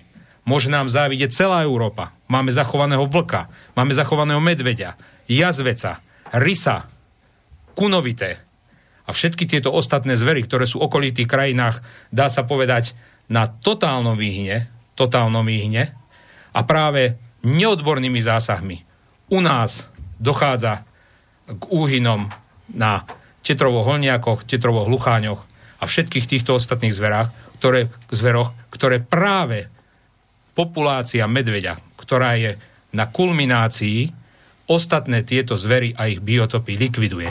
Hmm. Čiže my si vytipujeme jeden predmet ochrany, vzhľadom na neodbornosť venujeme do ňoho milióny, pretože tie milióny sa fantasticky, ale fantasticky nedokladovateľne kradnú, a na tomto sme si spravili biznis. O tomto je momentálne neodborná ochrana prírody a všetká problematika, ktorá vzniká práve z Čiže počkaj, aby sme tomu rozumeli. O čom je teda, že o peniazoch? O, o týchto miliónoch? Toto nie je o ničom inom, inom len. len a len o peniazoch. Tak. Keby do tohto nešli peniaze, neexistujú mimovládky, neexistujú politici, ktorí si to zobrali ako ideológiu a živili sa na nej. A v prvom rade by rezort životného prostredia na Slovensku venoval na odstránenie envirozáťaží, kde treba skutočné milióny a miliardy, aby Slovensko ostalo zelená, čistá krajina a začali sme budovať tú zelenú krajinu na čistých základoch. Čiže ty vravíš, že sú oblasti, ktoré by o, o, o, ochranári všetci, mali, mali... Všetci teda, o nich vieme. Že... Trvalé prírodné ekozáťaže, ktoré sú tu na Slovensku, vyžadujú investíciu niekoľkých možno miliárd. Prečo sa do nich nedávajú peniaze? Pretože tam tie peniaze reálne by sa museli použiť. Prečo ideme Sisľa pozorovať za 5 miliónov 500 tisíc? Cez jedno občianské združenie hmm ktoré vlastne dohodil tam pán druhý štátny tajomník? No preto, že jednoducho sa tie peniažky tam dajú utopiť. A o tomto je celá ochrana prírody v úvodzovkách. No. Funguje to ako lepšie namazaný stroj. 6,3 miliardy si požičiame, spláca to budú ešte naše deti, ale nikde sa lepšie neroztopia, ako v ochrane prírody. Tam sa to skontrolovať nedá. Lebo taký sisel, taký vrabec, taká dažďovka, také vybavenie, všetko sa to rozpíše, napíše, dáta sa vymyslia. Veď príkladom toho je docent Vieci, ktorý zrovnával kalamitu v Tiché a Kvoprovej s kalamitou hore u nás na Vyšnej Boci. Povedal, stejná kalamita 2004, pozrite sa na výsledky v Tiché a Kvoprovej, pozrite sa na Vyšnej Boci. Len keď už klamal, tak zabudol jedno, že tam, kde stál na tej vyšnej boci, to bola kalamita Kvorovcová, následná, spracovaná v roku 2012. Chýbalo mu tam chlapcovi nejakých 8 až 10 rokov rozdiel. No veď ale nevadí, veď on je dobre zaplatený, on si to môže dovoliť klamať. Ale divím sa ovečkám, ktoré mu toto žerú. A toto je celá tragédia nášho národa. Pár vyvolených, ktorí došli na dobrý job, ktorý im umožňuje pohodlne žiť, hoci prdia na drevenej stoličke, ale sú proti ťažbe dreva, ukazujú na každý kamión a pritom ani nevedia, odkiaľ je, si našli v tomto zdroj príjmov, biznisu a založili teraz, alebo ovládli ministerstvo mimovládok, ktoré nám bude diktovať, čo máme robiť a ako máme žiť na vidieku, ako sa máme kamaráti s Mackom Pu, lebo on je dobrý, on nám chce dobre, Takže o tom toto je. Ešte doplním jednu vec. Tak Nikto si ja. možno v tejto spoločnosti neuvedomuje jednu závažnú vec. A možno raz nastane doba, nastane vláda a politický systém, keď títo ľudia za toto budú postavení pred súd a bude im hmotná zodpovednosť vo výške 25 miliárd, ktorú spôsobili škodami tým, že nedovolili spracovať jednotlivé kalamity, že znefunkčnili obrovské plochy lesov, a ich ekologická hodnota vyčíslená 25 miliardami straty na národnom hospodárstve bude niekomu zosobnená. Ja sa strašne rád budem, ak sa dožijem tejto doby. Pretože práve takí ľudia ako pán Smatana, ktorý sa uvezoval od stromy, spôsobil národnému hospodárstvu Slovenskej republiky škodu 25 miliárd eur. No on by zrejme tvrdil, že choďte sa pozrieť do tiché a vidíte, ako to tam všetko pekne rastie, prirodzené zmladenie, všetko funguje. nálety a tieto veci, že teda tvrdíte, že to nie je pravda? Samozrejme, že to nie je pravda. Dobre, uh, Jano Nôžka ešte chcel sa Ja sa vrátim k tomu programu starostlivosti, ktorý sa začal realizovať čítaním medveďa, vyhodnoteným na Technickej univerzite. Program starostlivosti o medveďa bol slavnostne uvedený vo zvolenie v roku 2016 s tým, že Všetky strany, ktoré sú teraz rozhádané, sa zhodli, že je to výborný materiál a budú podľa, no, podľa neho pokračovať. Kedy? 2016? Áno, 2016. Mm-hmm. Mali vzniknúť komisie pre ochranu a manažment medvedia hnedého na základe územnej pôsobnosti. Aj u nás to vzniklo tak. Chránená krajina, oblasť Polana viedla túto komisiu mala tam troch zástupcov, mimo iného tam boli zástupcovia polnohospodárov, lesníkov, polovníkov, okresných úradov, či už životného prostredia, alebo okres, okresných úradov pozemkového a lesného odboru a takisto zástupca mimo vládok. Samozrejme, opomenul som zástupcu obce, bol tam starosta. Takže mali sme viac sedení pod vedením chránenej krajinej oblasti a vyhodnotili sme stav, aký máme medvedia v oblasti, územná pôsobnosť chránenej krajnej oblasti je takmer 200 tisíc hektárov, ale bavili sme sa o území 80 tisíc hektárov, ktorá je ako tak vhodná biotopom pre medveďa a vedeli sme vyhodnotiť tam aj jej početný stav. A na základe týchto údajov sme došli k číslam, koľko medveďov je potrebné zredukovať na nasledujúci rok aby ten stav bol ako tak bezpečný a aby sme postupne pristupovali k redukovaniu populácie medveďa hnedého. Mm. Čiže nie len ten prírastok, ale aj ten nadstav, ktorý je postupne, aby sme dávali v priebehu 5 rokov na nižšie číslo. A s tým vtedy súhlasili aj ochranári? S tým súhlasili všetci, až jeden e, zástupca lesochranárskeho združenia VLK, pán Vida, sa zdržal. Čiže bolo to približne 26 ľudí za. Čiže vtedy v tom 2016 aj, aj ochranári súhlasili s takýmto riadeným odstrelom? Nehovorím, Na tých že počtoch? súhlasili. Jeden, jeden zástupca mimo vládok sa zdržal, mm. lebo povolovanie lovu medveďa beží rozhodnutí Ministerstva životného prostredia. Čiže dáte žiadosť, e, vyjadria sa k tomu aj iné orgány potom oni dajú nejaké predrozhodnutie, k tomu sa zase vyjadrí Lesoochránarské združenie Vlk, lebo rozhodnutím Európskeho súdu z roku 2010 boli pripustení k týmto konaniam. No oni samozrejme hovorili, že medvedia loviť netreba, že je to len kvôli tomu, že máme v ňadiska v blízkosti dedín a nemáme mm. zabezpečené odpadky a všetko možné. Majú dosť peňazí na právnikov, aby si toto mohli dovoliť. Mm. Takže tieto naše veci boli znegované a pokiaľ by aj došlo k tomu, že by bol medveď povolený ministerstvom životného prostredia, potom zase tieto kladné rozhodnutia dávali na súd. Opierajú sa teraz o rozhodnutie Najvyššieho súdu z roku 2019, ktorý hovorí, že môže byť ulovený iba presne identifikovaný jedinec, ktorý spôsobuje problémy, ohrozuje ľudí, aj keď rozhodnutia niektorých krajských súdov neboli také a hovorili, že je už neskoro skúmať agresivitu jedinca, keď zabije človeka, ale sudcovia z veľkých miest, ktorí nie sú dennodenne v prírode a nepociťujú toto ohrozenie, to zrejme vnímajú inak. Preto práca tejto komisie bola negovaná, uh-huh. ako myslím si, že fungovali snad dve komisie na Slovensku. U nás sme vychádzali výborne s ochranármi, chápali potreby ľudí, chodili do prírody, vedeli, aký ten stav s medveďmi je, ale neboli svojimi nadriadenými zložkami čiže generálnym riaditeľstvom štátnej ochrany prírody vôbec bratý v úvahu. Teraz mi je také zaražujúce, že pán štátny tajomník aj pán Slašťan hovorí, že polovníci takí a takí a neodborní. Keď no. už povie na týchto ľudí, ktorých som vymenoval, že sú v oblasti neodborní, tak asi oni s ich dvojročnými skúsenosťami a s mimovládkami sú najodbornejší na Slovensku. A s paintballovými flintičkami. No a k tomu došlo, že tie žiadosti boli negované. V oblasti Polany za posledných 5 rokov, poviem 80 tisíc hektárov, to je, je 14 Polana a predhoria Polany, kde sme aj my členmi polovnických združení s Rudom, ulovila aj s úhynmi 60 medvedov za 5 rokov na ploche 80 mhm. tisíc hektárov. Aby sme zredukovali účinne populáciu, mali sme tento stav loviť ročne. Ročne, tých 60. A keď to bolo pán Budaj po zabití človeka povedal, štátne lesy nedali žiadosť. No čo už štátne lesy mali dávať akú žiadosť, keď prezentoval posledné roky, že žiadny polovník medveďa loviť nebude a pokiaľ aj tá žiadosť bola, tak bola okamžite zamietnutá a znegovaná.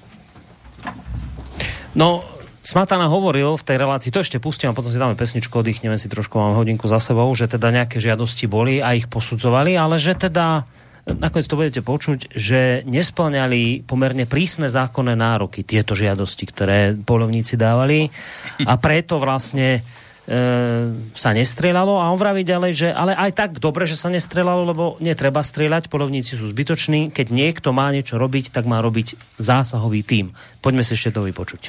Čo sa týka e, regulácie množstevnej formou dobrovoľných polovníckých združení, to by museli splniť e, tie ich žiadosti pomerne prísne zákonné nároky.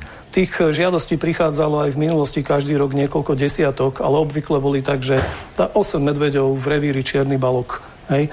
A jednoducho nebolo tam Prosím? Žiadali odstreliť, tak? Áno, žiadali odstreliť, hej. E, nebola tam dokázaná priama súvislosť, že toto je medveď, ktorý je synantropný. U, uvedomte si tú jednoduchú vec, že ako funguje zásahový týmto takýto incident, ako náhle sú ľudia znepokojení, že niekde videli medveďa, kam nepatrí, tak okamžite treba volať 112 alebo 158 alebo číslo zásahového týmu priamo, ktoré je na webe štátnej ochrany prírody Slovenskej republiky.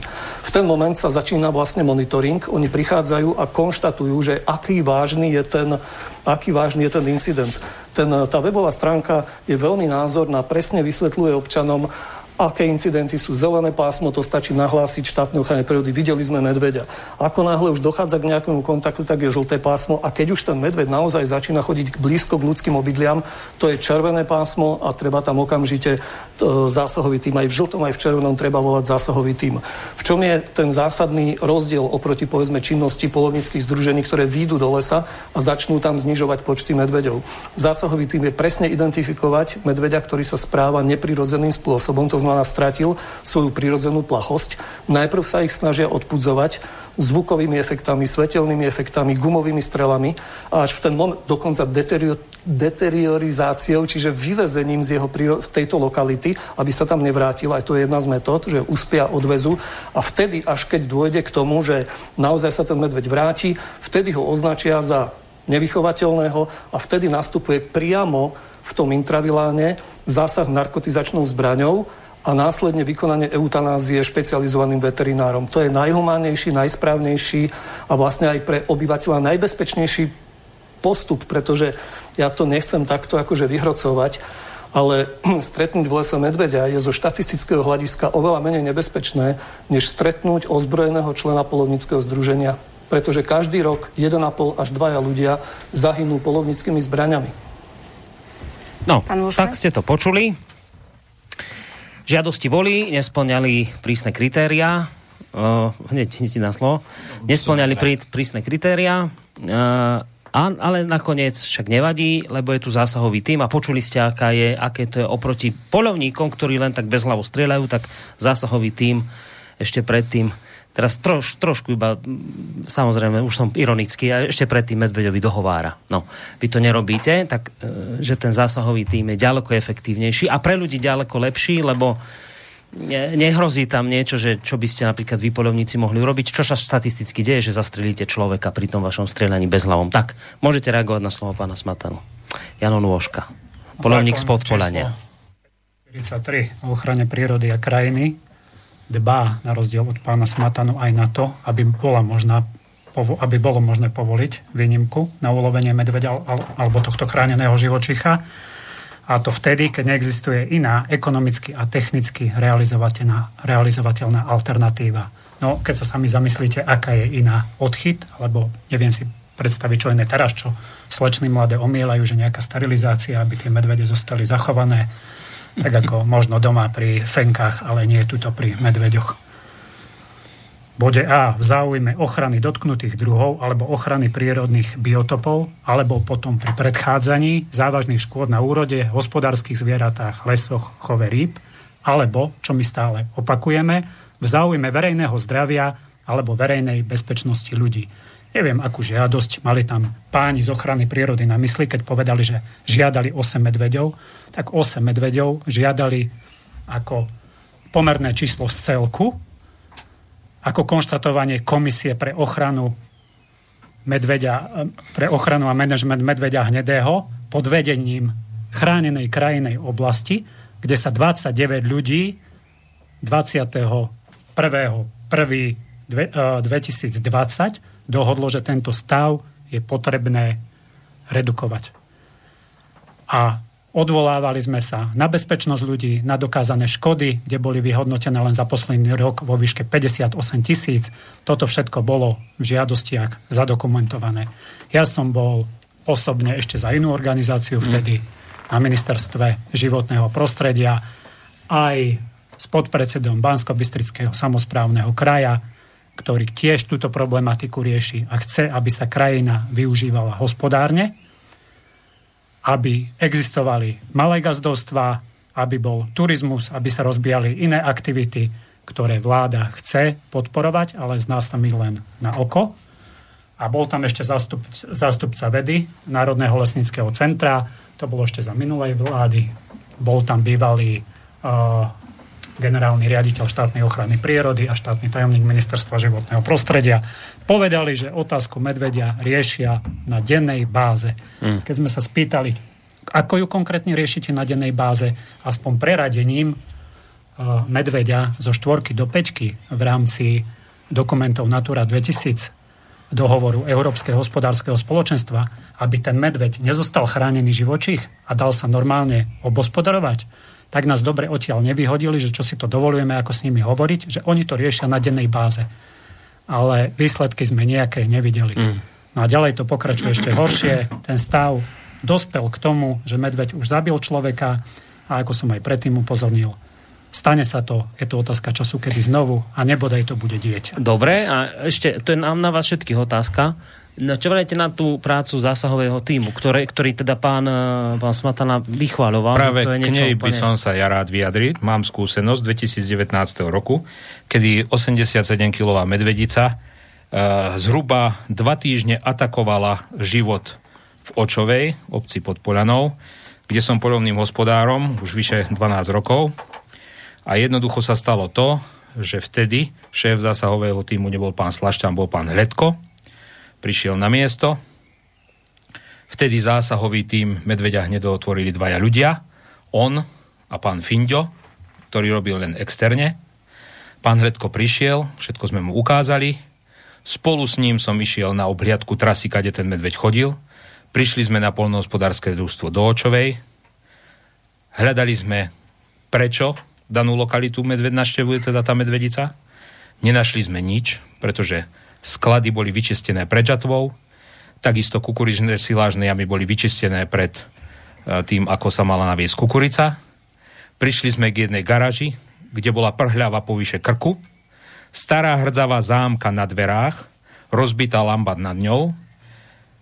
Ukázali sme mu, že tu sa niekedy dávno pred 7-8 rokmi, keď sa likvidoval chov svíň v Očovej, bolo 6 tisíc kusové stádo svíň, ako aj ten pán Spoltára spomínal. Celé sa to zlikvidovalo. Vtedy sa tá garáž používala na uskladnenie uh, zdochnutých svíň, ktoré kafilérka raz týždenne odvážala. Hmm. Videl, v akom stave je to všetko. Nikde sme nenašli žiadne kadávery, nikde sme nenašli potravu, nikde sme proste nenašli nič. Viete, čo sa stalo? Pán Hledko, po mojom odchode. Udupal prhľavu pri danej garaži, danú garáž sprevádzkoval, očkľabil dvere na nej, nafotil tam staré kosti, minimálne 2-3 roky, ktoré tam bola uhynutá ovca, podotýkam staré kosti v kúsku vlny a v aktualitách vyšiel článok, ako očovské družstvo nedodržiava opatrenia regionálnej veterinárnej a potravinárnej správy a neodstraňuje kadávery príslušným spôsobom podľa zákona a vytvoril medvedici proste priestor na to, aby chodila do intravilánu obce za potravou.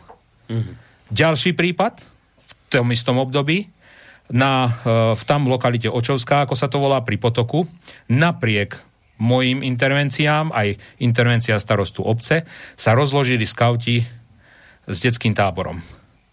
Chlapec s plačom atakoval doma matku telefónom večer, že ich navštevuje pravidelne medveď, boli tam poznať trus medveďa, všetko. Pán Hledko tam vtedy so mnou prišiel. Chlapca sme ani nevypočuli poriadne. Zobrali ho bokom. Z matky spravili hysterku. A nakoniec tábor sa veru aj do dvoch dní pobalil, pretože naozaj ten medve tam bol a ten chlapec to odsvedčil, aj tá matka, len matka bola právnička, nechcela sa proste s nikým naťahovať, povedala, že ona to nejde ďalej rozoberať, chlapca v živote do takého táboru nepustí, kde sa medveď odstanú na 3 metre postavil na zadné, aby ste vedeli. Hmm. A toto všetko sa ututlávalo.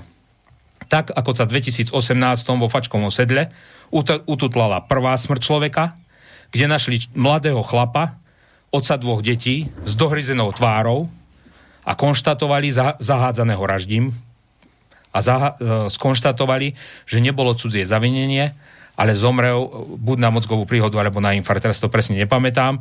Pán poslanec Kufa žiada od prievických policajtov e, správu, ale bolo to proste uvedené tak, že nebolo cudzie zavinenie, pravdepodobne zomrel sám a až potom následne mal tvár dohryzenú veľkou šelmou. Tak vy zomrete len tak na infarkt alebo na mozgovú príhodu, potom príde medveď, obžere vám tvár, len tak, aby vás nikto nepoznal, strčí vás podraždie, nahasí vás natráviť, lebo ako všetci dobre vieme, ktorí s tým pracujeme, medveď sa do čerstvého mesa nepustí, pretože medveď si náha natráviť a začína väčšinou od brušnej dutiny. Hej? Takže to nebol útok na, na človeka však v 2018. Čiže toto sú vážne To sú veci, čo vážne veci, rozprávaš? ktoré tento štát pred občanom skrýva.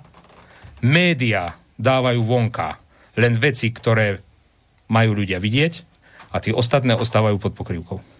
Pretože toto je jeden veľký biznis. Nič iné. Ja by som ešte rád e, povedal toľko. Medveď není zúbor, hej, ktorý je na vyhnutí, alebo náš endemický tatranský kamzík, ktorých je niekoľko sto kusov.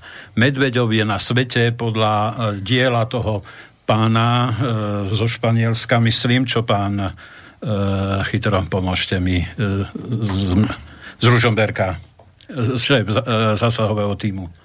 No, Slašťan? Slašťan, hej, hej, hej. Odvolával sa na to dielo. Tak v tomto diele je odvol, uh, uvedené 200 tisíc medveďov je na svete. Z toho Európa 15 tisíc, si pamätám, Rusko samostatne 100 tisíc, hej. Takže e, tu ne, ne, nechránime živočícha, ktorý je, ako vravím, ako zubor na vyhnutí.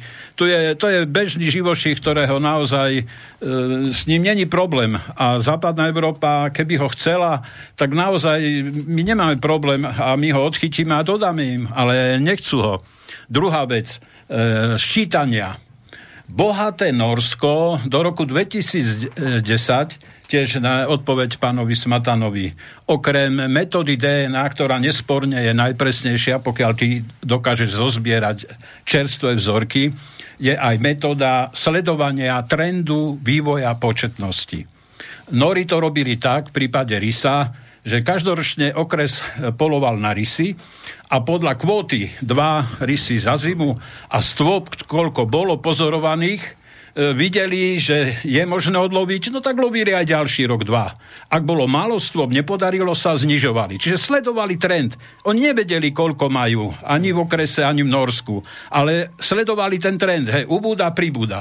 Ja hovorím u medveďa hej, a málo kde sa to zjavuje. Veľmi jednoduché. Koľko ho treba, hej, a dotknem sa aj areálu. Uh, medveďov tu treba toľko, aby sa v našej prírode zjavili naspäť mraveniska, aby nebolo problém vidieť jaštericu, ktorú nevidíte, keď chodíte, aby ste mohli čmeliaka vidieť, nielen okolo dediny, kde sa mu podarí prežiť, ale v prírode nie, lebo to je minutka, hej, pre medveďa, zahrabne zožere a nenájdete nič, hej, tam nenájdete krv alebo čo. No, takže toto bude, no a my sme vychádzali s pánom Lukášikom, kde sme sa pokusili, viac pán Lukášik, eh, hoci to mala byť práca ministerstva životného prostredia, ktoré je povinné v zmysle zákona s odbornou starostlivosťou, nielen zrátať medvede, čo urobil pán profesor Pavle, ale aj stanoviť nejaké počty. A to nebolo urobené. Ak by sa zobral eh, trend alebo E, výmera areálu, ktorá je e, na jedného medveďa, tak e, naposledy som počul o Švedsku, no neuhadnú určite aj to aj polovníci, či budú vedieť, ale jeden medveď na viac ako 10 tisíc hektárov, Švedsko. Má mm. tak ako my okolo 3 tisíc medveďov. 9 krát väčšia krajina, hustota obyvateľstva menšia a tak mm. ďalej. No a znovu, aby som dlho nehovoril, e, prišli sme k pia- e, piatým stupňom a došli sme na základe e, sledovania v Tatrách, kde nám aj policia, hej, ktoré početnosti napadnutia a tak ďalej, obťažovania, zničené včely a tak ďalej, že ako sa ten počet v rokoch vyvíjal, tak sme dospeli, že tisíc medveďov už je stupeň 5, keď to, čo tu dneska odznelo, už nastáva stav na Slovensku, nie len, že už nemáte v prírode mraveniska, hej, a tak ďalej, ale už je istý, že bude zabitie človeka, je len otázka kedy a kde. E, ešte predsa mi dovolte vrátiť sa k tomu bombierimu, čo ten pán Slašťan tak to je typický príklad, pán Slašťan, ako si vytiahol len to, čo mu vyhovuje. V tomto diele máte jednoznačne napísané, že je polovnický tlak, že sa zdá. Potom je v inej časti, že sa nepotvrdilo v niektorom štáte alebo v niektorej lokalite, hej, že ten polovnický tlak má e, pozitívny vplyv na menej útokov. Ale jednoznačne Rumunsko je tam na prvom mieste, čo sa týka útokov aj zabití. A dôvod dávajú to, čo tu pán Voška, Janko, čo hovorí, e, Rumunsko ešte stále má vidiek, to znamená, chovajú ovce, kozy, veľa ľudí je vonku pri gazdovaní, pri ochrane stát, takže sú na prvom mieste na svete, mm. e, aj počte útokov 100 aj zabitie asi 11 e, ľudí za obdobie, čo sa robil výskum 2000-2015. Na druhom mieste sme hneď my, počtu útokov a pritom tam dodával Robin Rick hej, z tej skupiny viac na tú stranu, ale v tomto by som nevidel, že zohral propagačnú, myslím celkom objektívne tam dal údaje. Takže sme my, potom je Turecko, znovu podobne 11 zabití a e, počet útokov ako u nás. No. Jednoznačne v tomto diele je povedané, e, čo dá sedliacký rozum. Čím väčšia hustota medveďov, čím väčšia hustota obyvateľov v krajine a ich aktivity, hlavne tie polnohospodárske, čo ja takisto, aj rozvoj vidieka, tak automaticky stúpa počet napadnutí a zabití. No a k tomu sa dostane v druhej časti relácie, lebo o tomto práve potom sa tam tiež hovorilo, že že áno, ale nakoniec medvede vlastne, to budete potom počuť po pesničke Krotké zviera, ktoré keby chcelo, tak by človeka zabíjalo a ono nezabíja, lebo je krotké zviera, plaché a tak ďalej. Ale to si potom pustíme. Predsa pred pesničkou ešte, ešte k tomu zásahovému týmu, lebo to je, to je neuveriteľné, čo sme tu teraz počuli od uh, Rudolfa Huliaka, jeho skúsenosti so zásahovými týmami. Asi by tá protiargumentácia išla tým smerom, že dobre, to možno bol stav, neviem, ktorý to bol rok? 2019. 2019. No, že za tie 2-3 roky sa ten stav zlepšil, že už tých ľudí v tom zásahovom týme asi pracuje viacej. 5. Koľko je? 5 na Slovensku. Dobre, keď Boli si vezmeme, dvaja, teraz sú 5 keď pre si vezmeme len Slovensko? číslo, že v 2019 v septembri v oblasti Tatier bolo zaznamenaných 700 nahlásení priamo v intraviláne mesta. V septembri v Tatrách. To, čo sme. Mm. Hej, 700. Tak Za mi vysvetlite, mesiac za, nie, Počkaj od sa. začiatku roka, Aha, tak. keď rátame január, február, medvede spia, či Hej. ich aktivita začína marec, hej, ich aktivita od marca do septembra Mhm. v oblasti podtatrania v 2019 700 nahlásení atakov v rámci intravilánu mesta. Mhm. Tak mi vysvetlite, ako to zvládne 5 ľudí. Čiže je tam... O čom sa tu deba- o akej demagogii sa tu snažíme baviť? No, O akej účinnosti zásahovej toho- týmu sa snažíme? O akom monitoringu? Tí ľudia, keby boli vonka 24 hodín, 365 dní v roku, 7 dní v týždni, nemajú šancu vysledovať, aký medveď, kde, čo a ako spôsobil. A už vôbec nie predchádzať na škodách na majetku a e, tomto, čo, sa, čo sme sa debatovali, že je len otázka času a vidíte sami, už sa to stalo. Hm? Nech sa páči, Janon Voška, chce ešte? Ja ešte poviem, že ako o nás povedali o polovníkoch, že sme amatéri, no tak v tom prípade, že to robíme zadarmo, tak sme amatéri. Hm. Pretože pokiaľ to bolo nechané na polovníkov, tak do, do, toho, do toho času to bolo bez prípadov. Boli, boli napadnutia, boli ataky, ale nebolo to ďaleko v takom počte, ako je to teraz. A tých medveďov bolo trikrát menej. No. Ako nastúpili profesionáli, ktorí pracujú za peniaze, tak stav je neúnosný.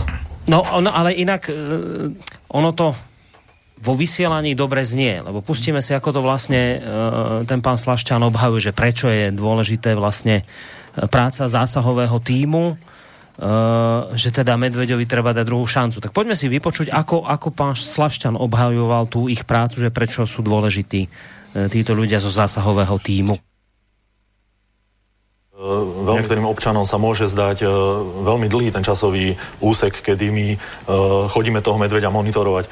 Ale z môjho pohľadu to je veľmi nespravodlivé, keby niekto nahlásil medveďa a na druhý deň by sme ho eutanazovali a vyradili z populácie. Proste s týmto ja nesúhlasím. My tomu medveďovi musíme dať šancu, lebo ten stupeň synantropizácie môže byť rôzny. Ten medveď tam mohol byť kľudne prvý, druhý krát.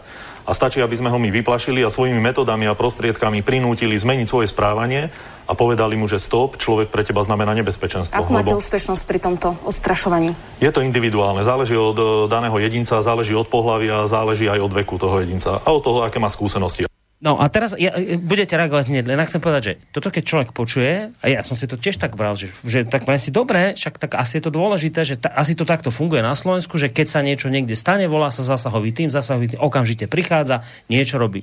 Len teraz pozor, ja teraz zistujem, že stop, že ak je 5 ľudí na celé Slovensko, a ak 700 hlásení za pár mesiacov len pokiaľ ide o Tatry, tak, tak počkať, tak to potom oni nemôžu stíhať. To potom, to potom znamená, lebo tam bola aj starostka nejakej obce v tej teatrojke a ona vraj, viete, ale my sme vieš, tiež volali, my sme sa snažili, my niečo robíme, ale nikto nás ako keby nepočúva, že nikto nám neprichádza na pomoc teraz. A pán Slašťan vraví, no niekedy sa ľuďom môže zdať, že ako sme takí pomalší, ale my to monitorujeme, my vieme, prečo to tak robíme, ako to robíme. No ale logika nepustí 5 ľudí na celé Slovensko, ak je pravda, že je 5 ľudí v zásahovom týme, no tak týchto 5 ľudí pre Boha živého, však tí by sa museli roztrhať, aby mali ku každému prípadu možnosť okamžite prísť. No ale, to potom, no ale to potom znamená, a tu sa teraz pýtam, hneď, hneď ti dám slovo, no ale to potom znamená, že to je pre ľudí zavádzajúce tvrdenie, pretože keď to takto pán Slašťan len povie a nepovedia sa počty, nepovie sa, že viete, ale máme tu toľko to a toľko to hlásení denne, sme tu piati na celé Slovensko, no tak potom to logicky ľuďom dojde, že to títo ľudia nemôžu stíhať. No ale to z teatrojky, keď som si pozrel tú debatu, tak som to pocit nemal.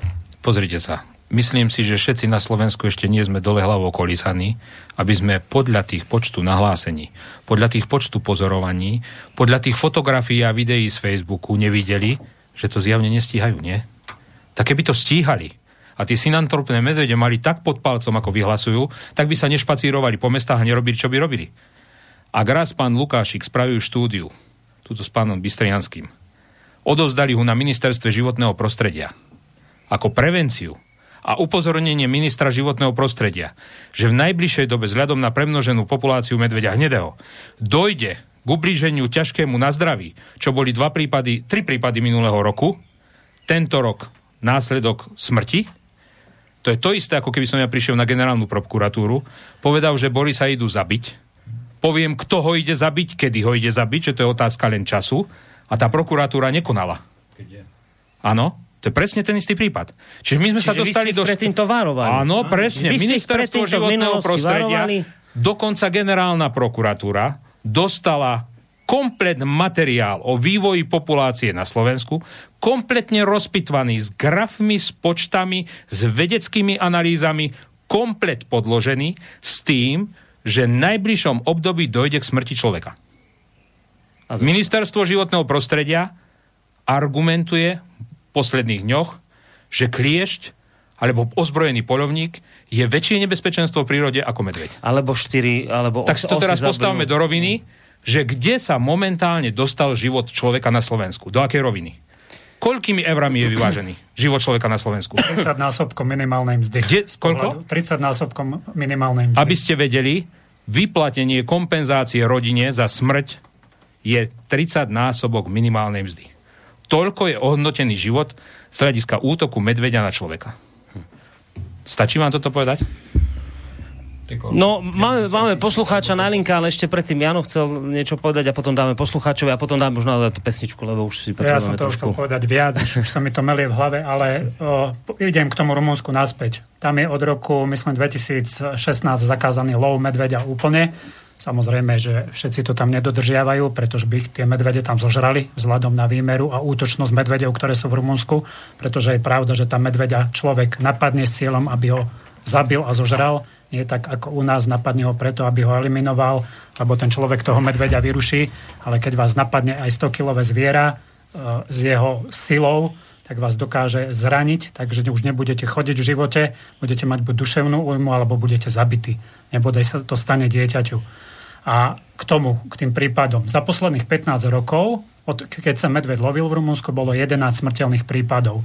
Len v roku 2019 ich bolo 8. 8 zabitých ľudí medveďom. Teraz pred nejakými 3-4 dňami bol v pohorí Hargita napadnutý chlap pri ovciach medveďom, zranenia také, že ho tam dávalo 11 odborníkov na stole 6 hodín dokopy, dohryzené svaly, dotrhané, kosti dolámané, ako žije možno ešte len zázrakom. Vyjadroval sa k tomu minister uh, životného prostredia, lesného a vodného hospodárstva, pán Tancuš Barna v Rumunsku, kde povedal, že nebude už brať ohľad na uh, názory zelených ekoaktivistov a že pôjde radikálne do znižovania škôd týmito medveďmi, odškodňovania a bude teraz už riešiť tú situáciu. Hmm. No, ešte poslucháč na telefónne linka a potom hudobná prestávka po vašej prípadnej reakcii. Nech sa páči. Miro Ružomberok, dobrý deň. Ja si veľmi cením odborníkov, ktorí sa vyjadrujú k tejto téme. Sú to všetko skúsení chlapi, ktorí sú už niektorí z nich aj mediálne známi, ale predsa len by som im chcel ešte na záver tohto, tohto vstupu položiť jednu takú vážnu otázku čo by nám poradili, zvlášť teda nám, lesným robotníkom, ktorí sa pohybujeme denodene v, tejto, v týchto lokalitách a zvlášť teda v okrese Ružomberok, čo spraviť v prípade toho priamého stretu, alebo no, nedaj Bože, tak trošku aj preventívne pred týmto priamým stretom s medveďom, aké sú ich skúsenosti, aké by ich boli ich praktické rady.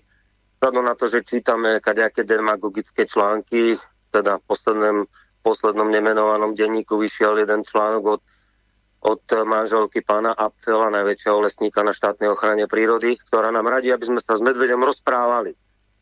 Tak by som ich chcel poprosiť, čo by nám oni poradili z toho praktického hľadiska, teda okrem toho, že nechodiť do lesa.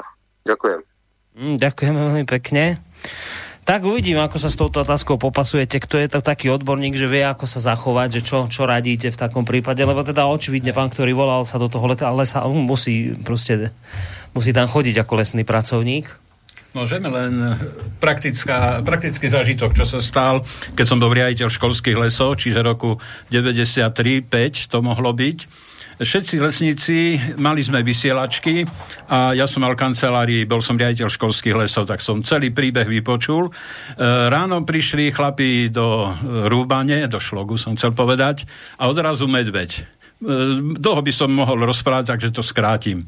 Nechcel sa ich báť, takže zobrali benzín, plameň vyšlahol 2 metre, nič. No, počul som celé, ako vyzývali chlapi, horári, kde ste tak do poblič? Ja som býval na Svarine, ja som nakoniec išiel, lebo ostatní boli cez polný s puškou. Ešte som ho videl po hodine odchádzať. Vystresovaní, rozmýšľali, že motorovými pílami, že sa budú, ale potom jeden hovorí chlapi, no ale keď nám vyrazia a odreže takomu hlavu, hej, tak v konečnom dôsledku sa dali chrbtami sebe a že budú rúbať sekerami. Hodinu medveď pod e, malým bokom kopa, hej, taká lokalita, ich takto obťažoval. Zrejme to musel byť nejaký synantropný medveď, ktorý prešiel a takto zimoval hej, a na jar skoro na snehu. Takže ako sa brániť? No je, jednoznačne to, čo bolo po prvej svetovej vojne. E, trénovať medveďa, aby mal strach a aby bol dokonca nočným zvieraťom. Keď ich boli primerané počty a bal sa človeka, tak nedojde k tomu. Tam všetky tie e, rady, čo oni dávajú, mm. nakoniec sami spochybňujú, že robiť mŕtvého. No ak mŕtvého človek dohryzie, hej, teraz posledný prípad, hej, alebo ten, e, čo pred dvoma rokmi sa stal, hej, a mm. prihádzal. No tak ani to nemá potom účinok, hej, lebo toto sa tak všeobecne, že lahnúť si na brucho, chrániť si krk, hlavu a robiť mŕtvého. No ale ak aj ani toto neplatí, no nič. Mm. Čiže potom jedine naozaj to, ako ste hovorili aj v úvode relácie, medveď sa musí báť. A bojí no, sa len vtedy, sa musí báť. Bojí sa len vtedy, pokiaľ sa strieľa. Alebo redukuje, odchytí. Mm. Je ich málo, no. Mm. Ako tých receptov, že lahnúť si na zem a chrániť si dôležité orgány, no. brušnú dutinu. Aj včera bola relácia o 20.00 na slovenskom rozhlase, kde pán Slašťan hovoril o týchto veciach. Mm. No, to by mal ten človek musieť 6 rúk aj to pancierových, ako pán profesor zo Saxány. Ten si to vedel pozakrývať kadejako, ale obyčajný človek by asi zle dopadol. Ako toho medvedia určite netreba provokovať, ale človek, keď je v prírode a nie je tam ten lesný robotník alebo polovník, tak by mal dať o sebe vedieť. Ja som už aj predtým povedal, že nie, keď idem do prírody, tak hulákať, ale keď ideme dvaja, traja, tak sa rozprávať a na hlas. Ešte predtým sa nedialo, človek, keď išiel do prírody, tak chcel aj niečo vidieť nejakú zver. Teraz ako je radšej, keď nič nevidí, lebo je to ohrozenie medveďom ozaj veľké. Ale už keď k tomu stretu príde, tak snažiť sa nejako vyhodnotiť tú situáciu, či ten medveď ešte len na neho pozerá, lebo iba málo percentov je takých, že by hneď ten medveď išiel útočiť na človeka. To stretnutie je také, že vyhodnocuje jedna strana, druhá strana a každý sa snaží vyviaznuť s čo najmenším rizikom z týchto zúčastnených. Medveď väčšinou sa postaví na zadné nohy, rozhliada sa, medvedica, kde má mladé, aby si ich chránila, keď je to dospelý medveď, kadiaľ uniknúť, alebo vyhodnocujú obidvaja tie trasy. A ten človek tiež by mal hneď začať pomaly cúvať, a vyhodnocovať, čo robí Macko. Macko, ak sa spustí na nohy a uteká opačným smerom alebo nabok, tak je to v poriadku. Pokiaľ ten medveď začne byť nepokojný, hrabať e, labami alebo pobehovať do strán, stiahovať ušnice, tak už môžete čakať útok. Aj vtedy nie sa otočiť a priamo bežať hneď, ale stále cúvať, cúvať. A keď už ten medveď vyrazí, no často to môže byť neskoro, tak potom už ozaj triskom utekať ale medveďovi neujdete. Medveď, keď sa rozhodne, tak vás chytí na krátku vzdialenosť. Medveď chytí jelenia, diviaka, tak. vyvinie rýchlosť 60 km za hodinu. Mal som možnosť vidieť ešte nášho legendárneho medveďa Miša utekať na vzdialenosť 100 metrov. Tam by ho nepredbehlo ani auto, ktoré rýchli za 10 sekúnd z 0 na 100. Hm. Proste tam ten útek by bol nemožný.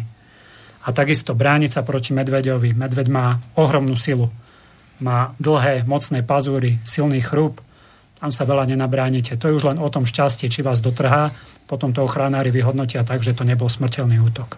Hmm.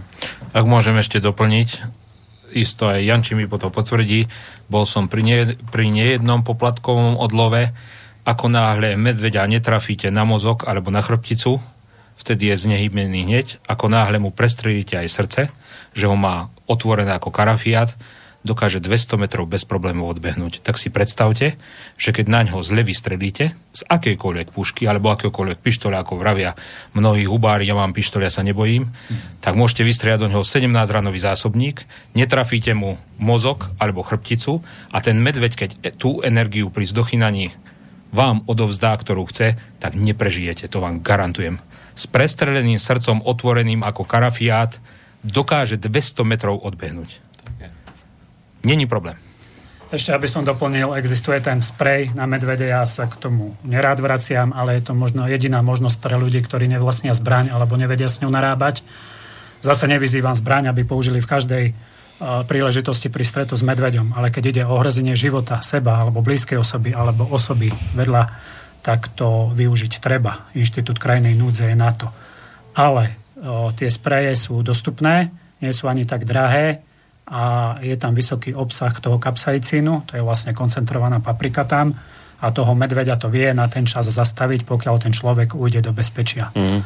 Takže ozaj treba na to dbať a má to pri sebe. Otázne je, či vystresovaný človek, keď mu tam zaručí medveď, to dokáže použiť, lebo mnohí polovníci vtedy nedokážu ani zdvihnúť, nie je to ešte použiť zbraň. Treba si to možno trošku na to dbať, že ho mám pri sebe, lebo mnohí, ktorí aj ten sprej mali, zabudli, že ho mohli aj použiť a zostal na opasku. No, zaujímavé, že sme sa vlastne dopracovali v dnešnej dobe hneď, Palo, do, do bodu, že sa musíme debatiť už o tom, že ako sa človek ide chrániť v lese. To nebývalo, lebo stretnúť medveďa bola taká, že rarita. Dnes teda už je tých stretov toľko, že už sa treba o tomto rozprávať a teda ochranári tvrdia, že nič sa nedie, medvedie je plaché zvieratko. Budeme počuť po pesničke, ale ešte Palo predtým chcel niečo. Ja len tak na odľahčenie. Viete, keď ho už vidíte, alebo prípadne stojí na zadných, vy neviete, či je to medvedica, alebo je to medveď. Neviete, kde sú tie mladé. Ak sa dostanete medzi nich, tak sa mu skutočne prihovárajte a dobre si pamätajte, čo ste povedali, lebo to boli vaše posledné slova v živote. tak, zasmieli sme sa na to, ale nie je to smiešne, samozrejme, to sú vážne veci, žiaľ. Uh, aj také sa už na Slovensku dejú. Ideme si trošku hudobne oddychnúť a po, ne, po pesničke ešte budeme mať takú dobrú polhodinku do konca relácie, takže samozrejme stále platí to, že ak chcete, tak sa môžete zapojiť do našej relácie vy. Kontaktné údaje si povieme po hudobnej prestávke.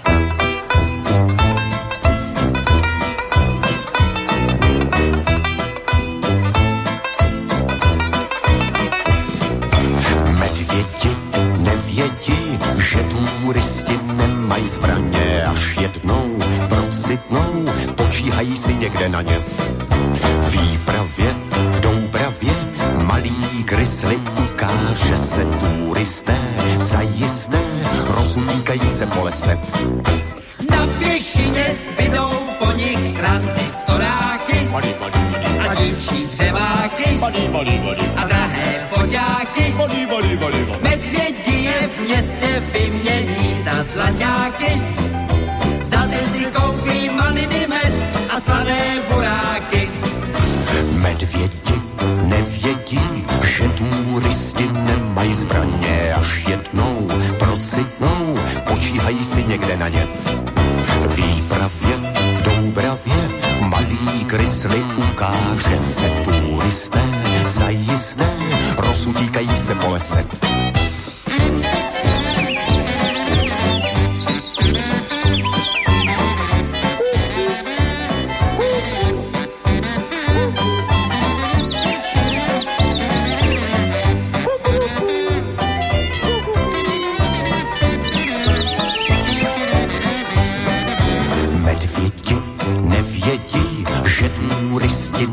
Nemají zbraně, až jednou procitnou, počíhají si někde na ně. Výpravě v Doubravě malý krysly ukáže se turisté zajisté, rozudíkají se po lese. Na pěšině zbydou po nich transistoráky. Badi, badi, badi, A dívčí dřeváky. A drahé foťáky. Medvědi je v městě vymění za zlaťáky.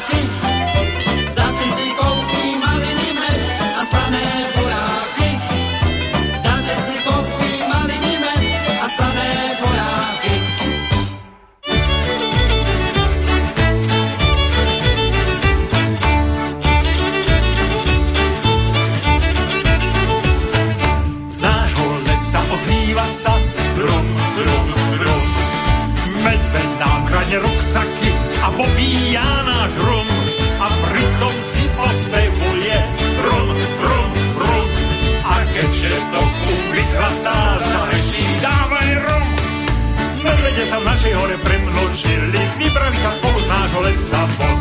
Na diálnici štyri auta zastavili, dneska ráno začínajú na nás hon. Z nášho mesta ozýva sa brum, brum, brum.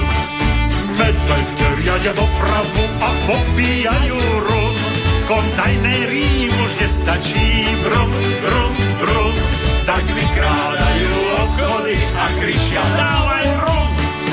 Medvede sa v našej hore premnožili, vybrali sa spolu z nášho lesa von. Na diálnici štyri auta zastavili, dneska ráno začínajú na nás hon. Keď macíkovia obsadia nám naše štácie a nás pekne naženú do rezervácie, tam si budeme v bezpečí brúkať brum, brum, brum, kým nevyprázdni na obchody a neminie sa rum. Medvede sa v našej hore premnožili, vybrali sa spolu z nášho lesa von. Na diálnici štyri auta zastavili, dneska ráno začínajú na nás von. Náš zákon vždy ochrání, brum, brum, brum. Podporujeme medvedí,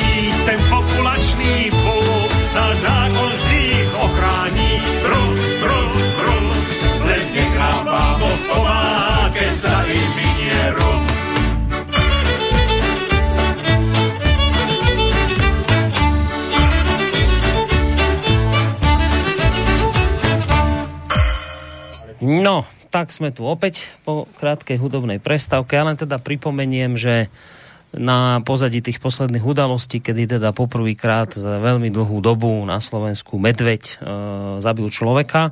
Aj keď teda v tej relácii, z ktorej ja púšťam zvuky, zaznelo aj od pána Smatano, aj od pána Slašťana, že vlastne ani nevieme, či to bol naozaj medveď, lebo že neboli tí odborníci zo štátnej ochrany e, prírody prizvaní k tomuto prípadu, že je to také zvláštne, že aj vzorky DNA boli znehodnotené, no tak je im to nejaké celé prazvláštne. Nebudem teda ten zvuk spúšťať, ale mám ho aj tak pripravený. Ale len chcem teda povedať, že na pozadí tejto udalosti sa dnes zhovárame s lesníkmi a polovníkmi na túto tému, s Rudolfom Huliakom, ktorý je členom predsedníctva Slovenskej polovníckej komory, s Janom Nôžkom, polovníkom z Podpolania, Stanislavom Bystrianským, ktorý je bývalý lesník a Pavel Zacharovský, predseda Urbáru Vyšná Boca. hovoril som, že po pesničke samozrejme nám môžete volať na číslo 048 381 0101, písať maily na adresu studiozavinačslobodnyvysielac.sk prípadne cez našu internetovú stránku. Keď si kliknete na zelené tlačidlo otázka do štúdia, ja som hovoril, že si pustíme ešte nejaké zvuky z tej teatrojky. Práve k tomu, o čom sme sa rozprávali pred pesničkou, aké je vlastne ten medveď nebezpečné zviera. No, uh, v teatrojke zaznelo teda, že áno, že medveď je nebezpečné zviera, aj od pánov Smatanu a pána Slašťana. Ale teda mm, oni to hovorili viac v zmysle, že teda medveď je pokojné, plaché zviera, ktoré útočí len vtedy, keď človek prekročí nejakú rizikovú hranicu pre medveďa. Plus, keby polovníci neprikrmovali zver, neboli by medvede v blízkosti obcí, čiže by sme tu takéto problémy nemali, tak si teraz na úvod pustíme uh, pána Slašťana, ktorého hovorí o medveďovi a o, o chybách lesníkov. No, musím povedať, že nie každý stred medveďa s človekom skončí útokom medveďa, hej? To by bola falošná predstava.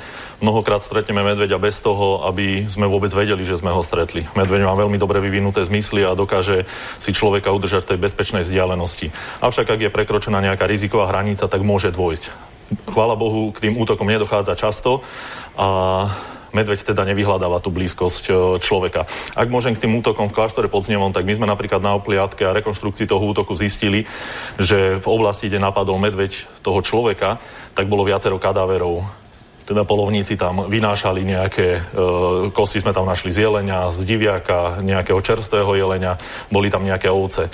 Ten medveď sa zdržoval v tom blízkosti práve preto, že tie kadávery a táto potrava neprirodzená ho prilákali na to miesto a bola smola, že ten človek sa ocitol vlastne pri tom medveďovi a že prekročil tú rizikovú hranicu. Tak toľko k medveďom od pána Slašťana a ešte teda odborník na medvede uh, Juraj Smatana. Ako už spomínal pán Slašťan, na prvom mieste útočné správanie voči človeku alebo predačné správanie voči človeku je u medveďa hnedého neprirodzené to sa u neho jednoducho nevyskytuje. Jeho prirodzený stav je pre človekom utekať. Je to veľmi extrémne až plaché zviera, Dá ktoré sa, sa vyhýba vylúčiť? človeku. To je prvá vec, to je, to je dokázaná záležitosť. Medveď je tak silné zviera, že keby chcel človeka loviť alebo na neho útočiť, tak my neprežijeme prvú ranu. On dokáže zabiť jednou ranou jalovicu on keby naozaj chcel človeka zabiť, väčšina tých útokov, ktoré tu máme zaznamené, sú poškriabaní ľudia, dolámaní ľudia niekedy s odtrhnutou tvárou, ale medveď dokáže zabiť jednou ranou. Čiže on keby mal nejaké útočné sklony voči človeku, tak by každý útok skončil zabitím človeka. Nie je možné pred ním utiesť, veľmi ťažké je sa pred ním ukryť na strom, preskočí plot, uteká rýchlosťou, ak sa neviem, až do 40 km 60. 60, 60 dokonca, hej, čiže ani na bicykli pred ním neujdete. Takže naozaj, keby bol medveď zabijak, medveď hnedý, tak máme úplne iný problém. Tak, čiže inými slovami, neplažme tu ľudí, nerobme tu zase nejaké také, že bubu bu na nich. Málo medveď vás aj môže, keď už teda najhoršom nejako aj dotrhať a tak, ale medveď nie je zabijak a takéto správanie že, že, že nejaký nervózny a zabiť človeka, to nie je pre neho prirodzené. Je to pravda? Ja sa vrátim k tvrdeniu pána Slašťana, že v oblasti, kde bol zabitý medveďom pán Midliar, boli pozostatky, ktoré tam vyhodili polovníci, tak minimálne 50% z jeho tohto tvrdenia je nepravda, pretože jeleň, alebo jelenia zver sa u nás zákonným spôsobom od 1.7. do 15.1. nasledujúceho roku. Čiže v tom období sa jeleň nelovil. Takže neviem, o akých pozostatkoch jelenej zvery hovoril. To sú tie ich ďalšie konšpirácie, nepodložené, to tam bolo vyhodené, také pozostatky tam boli a preto ten medveď tam bol. Čo je už neprirodzené pre nich, že človek sa ide prejsť 3 km od svojej obce. No tak človek sa, už je tu zákaz vychádzania, ako sme mali v obci Očova v roku 2019. Človek sa nemôže ísť prejsť, aby nebol ohrozený na živote. A keď náhodou medveď niekoho napadne, zase za to môžu len polovníci. Tak už idú cez čiaru s týmito tvrdeniami. Rozmýšľam nad jednou vecou. Keď podľa nich medvede nie sú premnožené, prečo tie medvede nie sú v hore? Prečo nejedia svoju prirodzenú potravu? Prečo to nie je tak, ako to bolo okolo roku 90? Prečo za všetko zrazu môžu polovníci, za všetko môžu prebytky jedla, a v 90. rokoch začias totalitného režimu, kde všetci mali všetkého, ne, nekinožilo sa s potravou? Ľudia žili inak? Ľudia nemali jediné ohradené kontajnerové státie v 90. rokoch. Boli problémy s medveďmi? Chodili do dedín rabovať kontajnery? Chodili sa prechádzať po štvorprudovkách, ako tomu bolo teraz žiari nad dronom v 90. rokoch? Dačo mi tu nesedí potom s tými množ, množstvami a s tým e, nie v úvodzovkách premnožením. No, pán Smatana ti to vysvetlí. Jediné, čo láka medveďov z lesov do osídlených oblastí, sú potraviny a dopúšťa sa toho iba malý zlomok medveďov, nevychovaných, alebo teda takých, ktorí narušili svoju prirodzenú plachosť. My máme na Slovensku, no minimálne v posledných čítania, to už je dosť staré, ale spolahlivé, lebo bolo DNA testány robené 1256 jedincov, teraz ich asi bude viac. Ale keby len mm, sotva percento, ani len toľko nepreniká do tých osídlených oblastí za potravinami. Takže naozaj na prvom mieste je v ten moment, ako náhle v osídlených oblastiach nebudú voľne pohádzané potraviny, či v kontajneroch, alebo energetické ploniny na poliach, ktoré nie sú nejakým spôsobom ochránené, alebo aj tie spomínané polovnícke automatické krmelce, ktoré nie sú pre medveďov, ale napríklad pre diviačú zver, ale macovia tam chodia ako do školskej jedálne, tak kým tam toto bude, tak tie medvede budú prichádzať. Či ich bude tisíc, dve tisíc, alebo či ich bude 150. To je ten zásadný problém. A teraz pomoc samozpráve. Nechali sme si vytiahnuť vlastne štatistiky, lebo samozrejme na Slovensku sú mnohé obce, ktoré zabezpečiť e, naozaj kvalitným spôsobom kontajnery. Toto nie sú zabezpečené kontajnery. Takto, keď vyzerá kontajnerové stoisko, takto, to je také klasické, ktoré je v každom meste, takto dopadne takto. Maco dokonca dokáže takýto plechový kontajner aj roztrhnúť, keby bol akože veľmi hladný, jeho sila je naozaj obrovská. Správne zabezpečené kontajnerové stoisko vyzerá napríklad takto.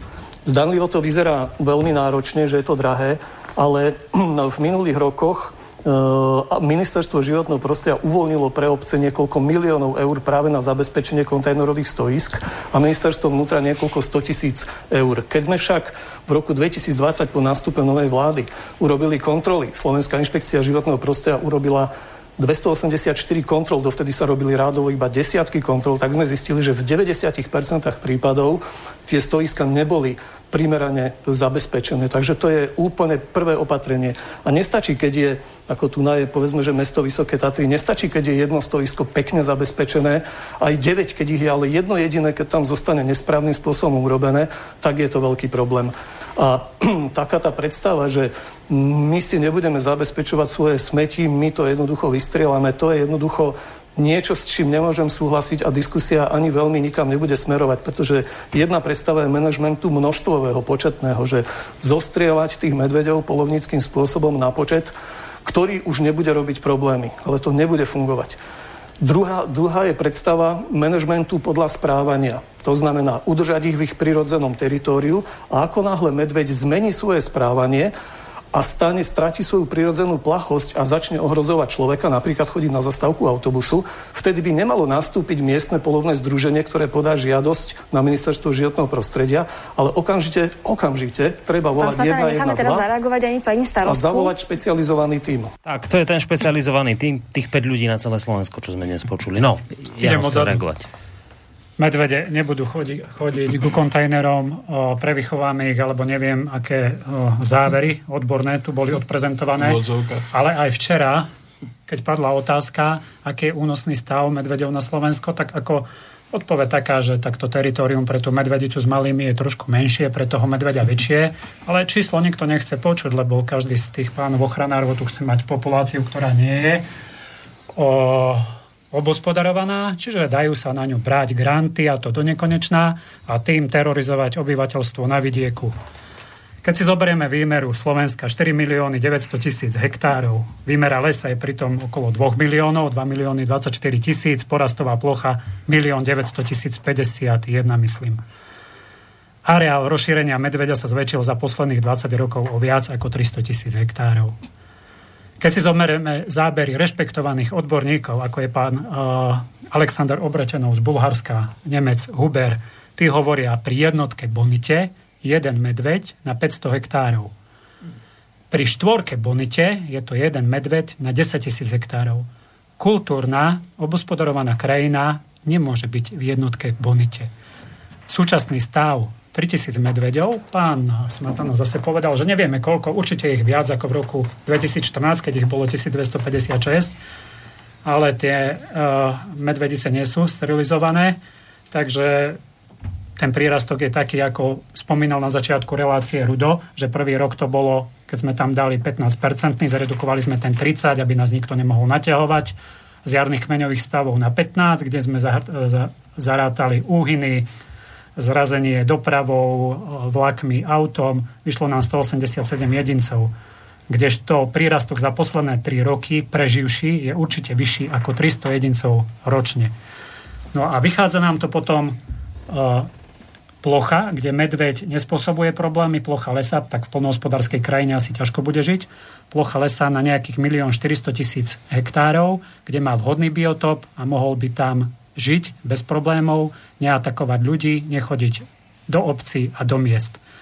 No ale potom to máme šty- e, jedného jedinca na 466 hektárov a už sme na jednotke bonite. Taká bonita tu nie je. Takže tie medvede potrebujeme redukovať. My, o, pán štátny tajomník veľmi rád používa slovo zostrieľať a polovníci.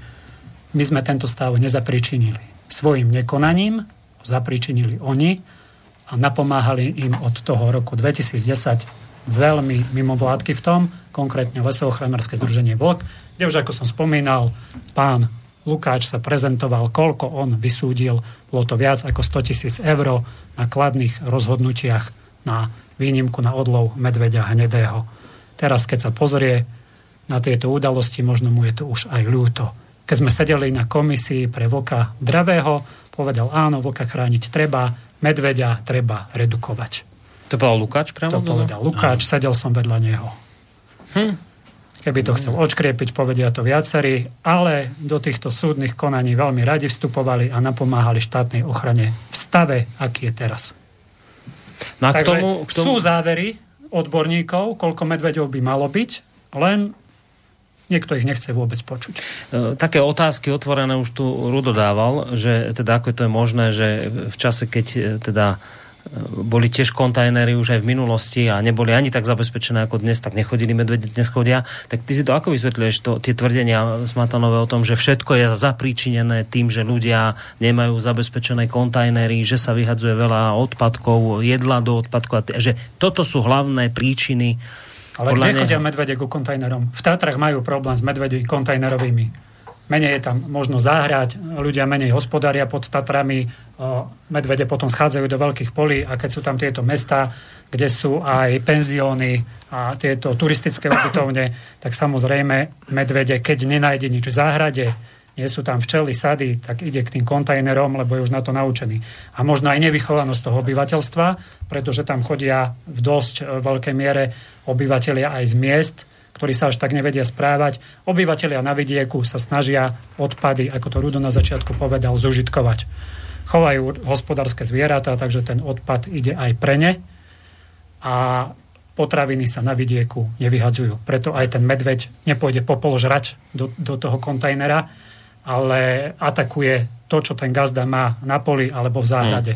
Hmm. Takže do vývrtky idú u nás ľudia, keď to dennodenne počúvajú v správach, že keď budú stoiska ohradené a nebudú môcť medvede navštevovať kontajnery, tak už s nimi bude pokoj.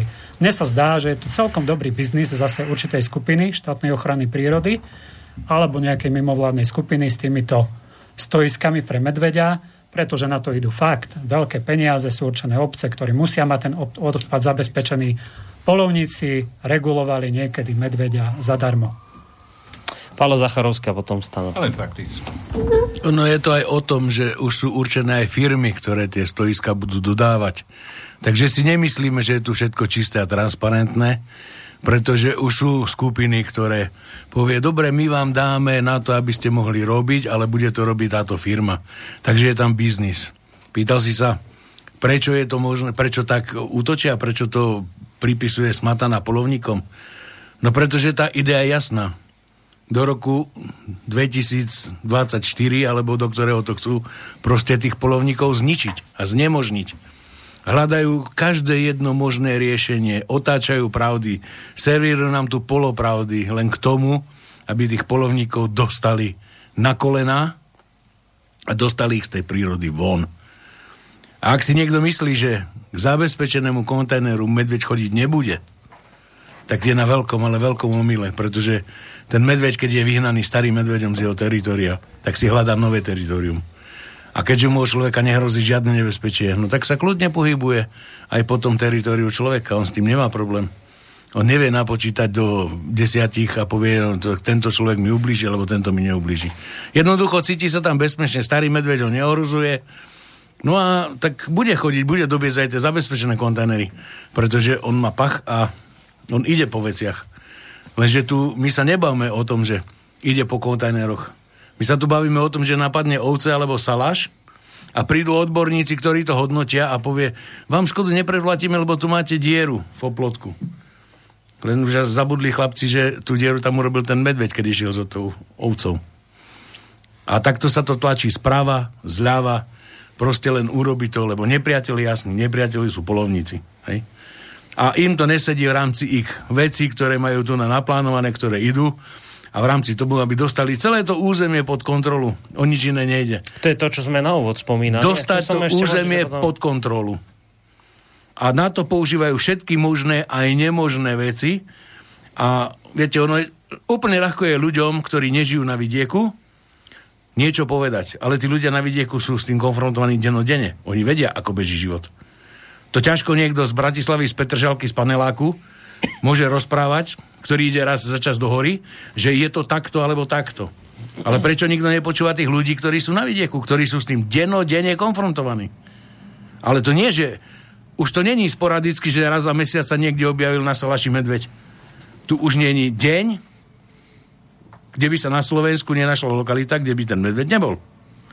Že keby ich bolo toľko, že to prostredie je pre ne únosné, tak oni nie sú nutené schádzať dolu. Takže nad týmto sa treba zamyslieť. A tu od ochrany prírody ani od tohto nemôžeme čakať. Ako tí paintballoví odborníci si myslia, že to zvládnu, tak čo ideme teraz? Ideme ich zamestnať 50 a 50 ti vyriešia problém? Však koľko, koľkokrát odviezli medvedicu, druhé ráno sa vrátila znovu. Potom ju museli eutanázovať, lebo to sa tak hrdo hovorí, eutanázujeme ju. Hej? Zastreli to je nehumané, ale eutanázovať je dobre. A naposledy, čo eutanázovali medvedicu, jedno mladé a dve ostali v hore. Tak to je eutanázia aká? To je vzťah aký k ochrane prírody? Že jednoducho zastrelíme mater s jedným a dvaja pohrobkovia nech pôjdu desi do lesa, možno prežijú, možno ich možno neprežijú. Tak toto je ten výsledok tej eutanázie. To je tá odbornosť. Polovníci, ktorí sa tomu venujú roky, a tu na nie máme dva roky rýchlo kvasený tým, ktorý zobral všetku múdrosť sveta na seba, je najchytrejší v galaxii a on jediný vie, čo ten medveď robí. Oni sú tí najlepší, najprestížnejší. Otázka je, koľko nás stojí ten tým, koľko stojí jeho činnosť každý mesiac, ktorá sa platí to z našich teraz daní. ten zásahový, tí piati ľudia? Áno, tí zásahoví, tí paintballoví strelci. Hmm. Lebo ich opatrenia sú asi také účinné, ako, ja neviem, keď máte v záhrade krtky a pobucháte po nich palice a povieš mu, no, no, no, už tu neri, hej? A zajtra sa to vráti znovu. A tá medvedica, čo oni ju vynesú preč, uspia ju, vyniesie ju, ona sa zobudí a hubo a už je naspäť. A toto urobia štyrikrát, Varovali sme ju, No, budeme ju- eutanázovať. Plašia, ešte vravil tam aj nejaké zvuky robia, svetelné. Jasné, zvuky robia Te- Teraz sa mi natíska jedna otázka, že keď zabezpečíme všetky kontajnerové státia, bude to riešenie, že medveď nezíde viac do miest? Lebo tu mi takisto logika, síce možno pán Smatana s patentom na všerozum, možno zodpovie, taká rečnícka otázka, že čo potom tie medvede? Prídu dole karty hrať? Oni vôbec neprídu hľadať ďalší zdroj obživy? Nie. Neprídu na cintoríny, ako je tomu v Rumunsku vyhrabávať čerstvé mŕtvoly, dajme tomu? Nebudú to robiť? Čiže zabezpečíme všetky kontajnery a na čo sa potom budú vyhovárať, by ma strašne zaujímalo. potom zap- zabezpečíš aj cintorín. Aha, čiže potom prídu cintoríny, hej? Potom... A potom prídu ulice. Na každej ulici bude rampa, elektrický ohradník a my všetci budeme mať spálené rite od elektriky. Keď pojem ráno do roboty, po podobradník. Dobre, stále hneď budeš reagovať, len vieš čo, poslucháč čaká na linke, aby dlho ne, nebol. A potom pamätaj si, čo si chcel povedať. Dobrý, dobrý deň. Dobrý deň, pri telefóne Jozef e, z obce Brusnica, okres Stropko, momentálne Nemecko. Ja chcem iba potvrdiť ako občan e, nepriamo to, čo hovoril váš posledný host, nespomeniem si meno. Aj v obci e, Brusnica bol Salaš, kde boli útoky. E, povedia, že to je, ako, ako to vaši hostia hovoria, ale sa chcem opýtať, e, my sme zaznamenali ako občania dosť veľké neporozumenie medzi občanmi a poľovníkmi a myslím si, že to je viazne hlavne otvorenej komunikácii, kde aj zo strany poľovníkom by malo dojsť nejakej výzve na, na stretnutia povedzme na mestských úradoch, obecných úradoch a vy, vysvetliť proste tým občanom, ako sa v skutočnosti tie veci majú a s tým e, samotní poľovníci bojujú. Ale aj chcem sa opýtať, ja som teraz mal tiež hostí e, z Polska, sme boli vo Vyhorlate, boli sme bez Kidách a som ich upozorňoval na, na nebezpečenstvo.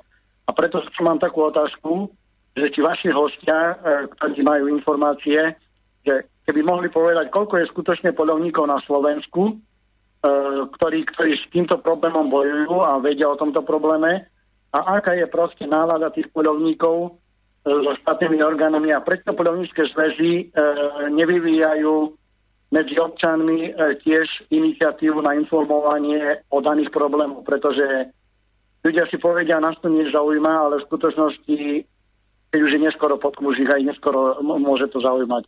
Takže asi iba toľko. Mm, ďakujeme pekne. veľmi pekne za otázku. Tak prečo vy, polovníci, teda niečo nerobíte preto, aby ste to ľuďom viacej vysvetľovali a No ak sa môžem k tomu, na poplach k tomu ja vyjadriť, tak tu nastala asi taká situácia. Uh, v minulosti bolo polovníctvo neodmysliteľná súčasť života na vidieku. To znamená, tak ako to bol futbal v nedeľu, tak to boli polovnícke zábavy, tak to boli spoločné poľovačky, kde na výrady chodili jednotliví dedinčania, pozerať na poľovnícke tradície. Ako náhle potrebovalo rolnícke družstvo alebo polnohospodárske družstvo meso na guľáš, ako náhle potrebovali e, starosta obce meso na guľáš pre občanov, ako náhle bol dedinský jarmok, poľovníci predávali guľáš. Všetko toto bolo v rámci neodmysliteľného života na vidieku. Tou propagandou tých istých osôb, ktoré som vám vysvetlil a povedal, tých istých osôb, ktoré si urobili ochrany v úvodzovkách prírody biznis posledných 10-15 rokov, tie mimovládne organizácie, ktoré sú dotované zahraničím na to, aby tu zlikvidovali poslednú baštu, ktorá bráni na obsadenie prírody, znehodnotenie majetku súkromných vlastníkov, ale aj štátneho majetku. Tú poslednú baštu tvoria práve polovníci. To je tá skupina 64 tisíc osôb, zhruba ktorých tých 60 až 70% aktívne poluje, ostatných rátam tých 30-40 je bez polovných revírov. Hej. Čiže táto skupina ľudí momentálne bola spolu s lesníkmi, spolu s lesnými robotníkmi a spolu, spolu už spomaly aj všetkými ľuďmi na vidieku, ktorí sa snadia ešte tú vidieckú činnosť vykonávať, či už vo forme malých farmárov, alebo vo forme včelárov, alebo kohokoľvek, kto sa podiela aktívne na vidieku, tak títo ľudia sú momentálne dávaní za najväčších škodcov prírody, za najväčších vyžieračov prírody, za najväčších spásačov prírody, Proste táto skupina ľudí sa dostala prostredníctvom mainstreamových médií, prostredníctvom pôsobení týchto práve ľudí na okraj spoločnosti, čo sa týka, ako by som povedal, takej osvetovej činnosti. Neverili ste, koľko korún, teda euro, dáva Slovenská polovnícka komora a všetky polovnícke organizácie na propagačnú činnosť, na prácu s deťmi, naše akreditované spoločnosti ako Národné lesnícke centrum, Lesy Slovenskej republiky vybudovalo mnoho náučných chodníkov, robia školskú detskú pedagogiku. Tá práca s verejnosťou tu je. Len tá práca s verejnosťou je obmedzená určitými finančnými zdrojmi. Práve tým, že poľovníci všetky svoje aktivity, podotýkam všetky svoje aktivity, včetne preneseného výkonu štátnej správy, vykonávajú z vlastných zdrojov.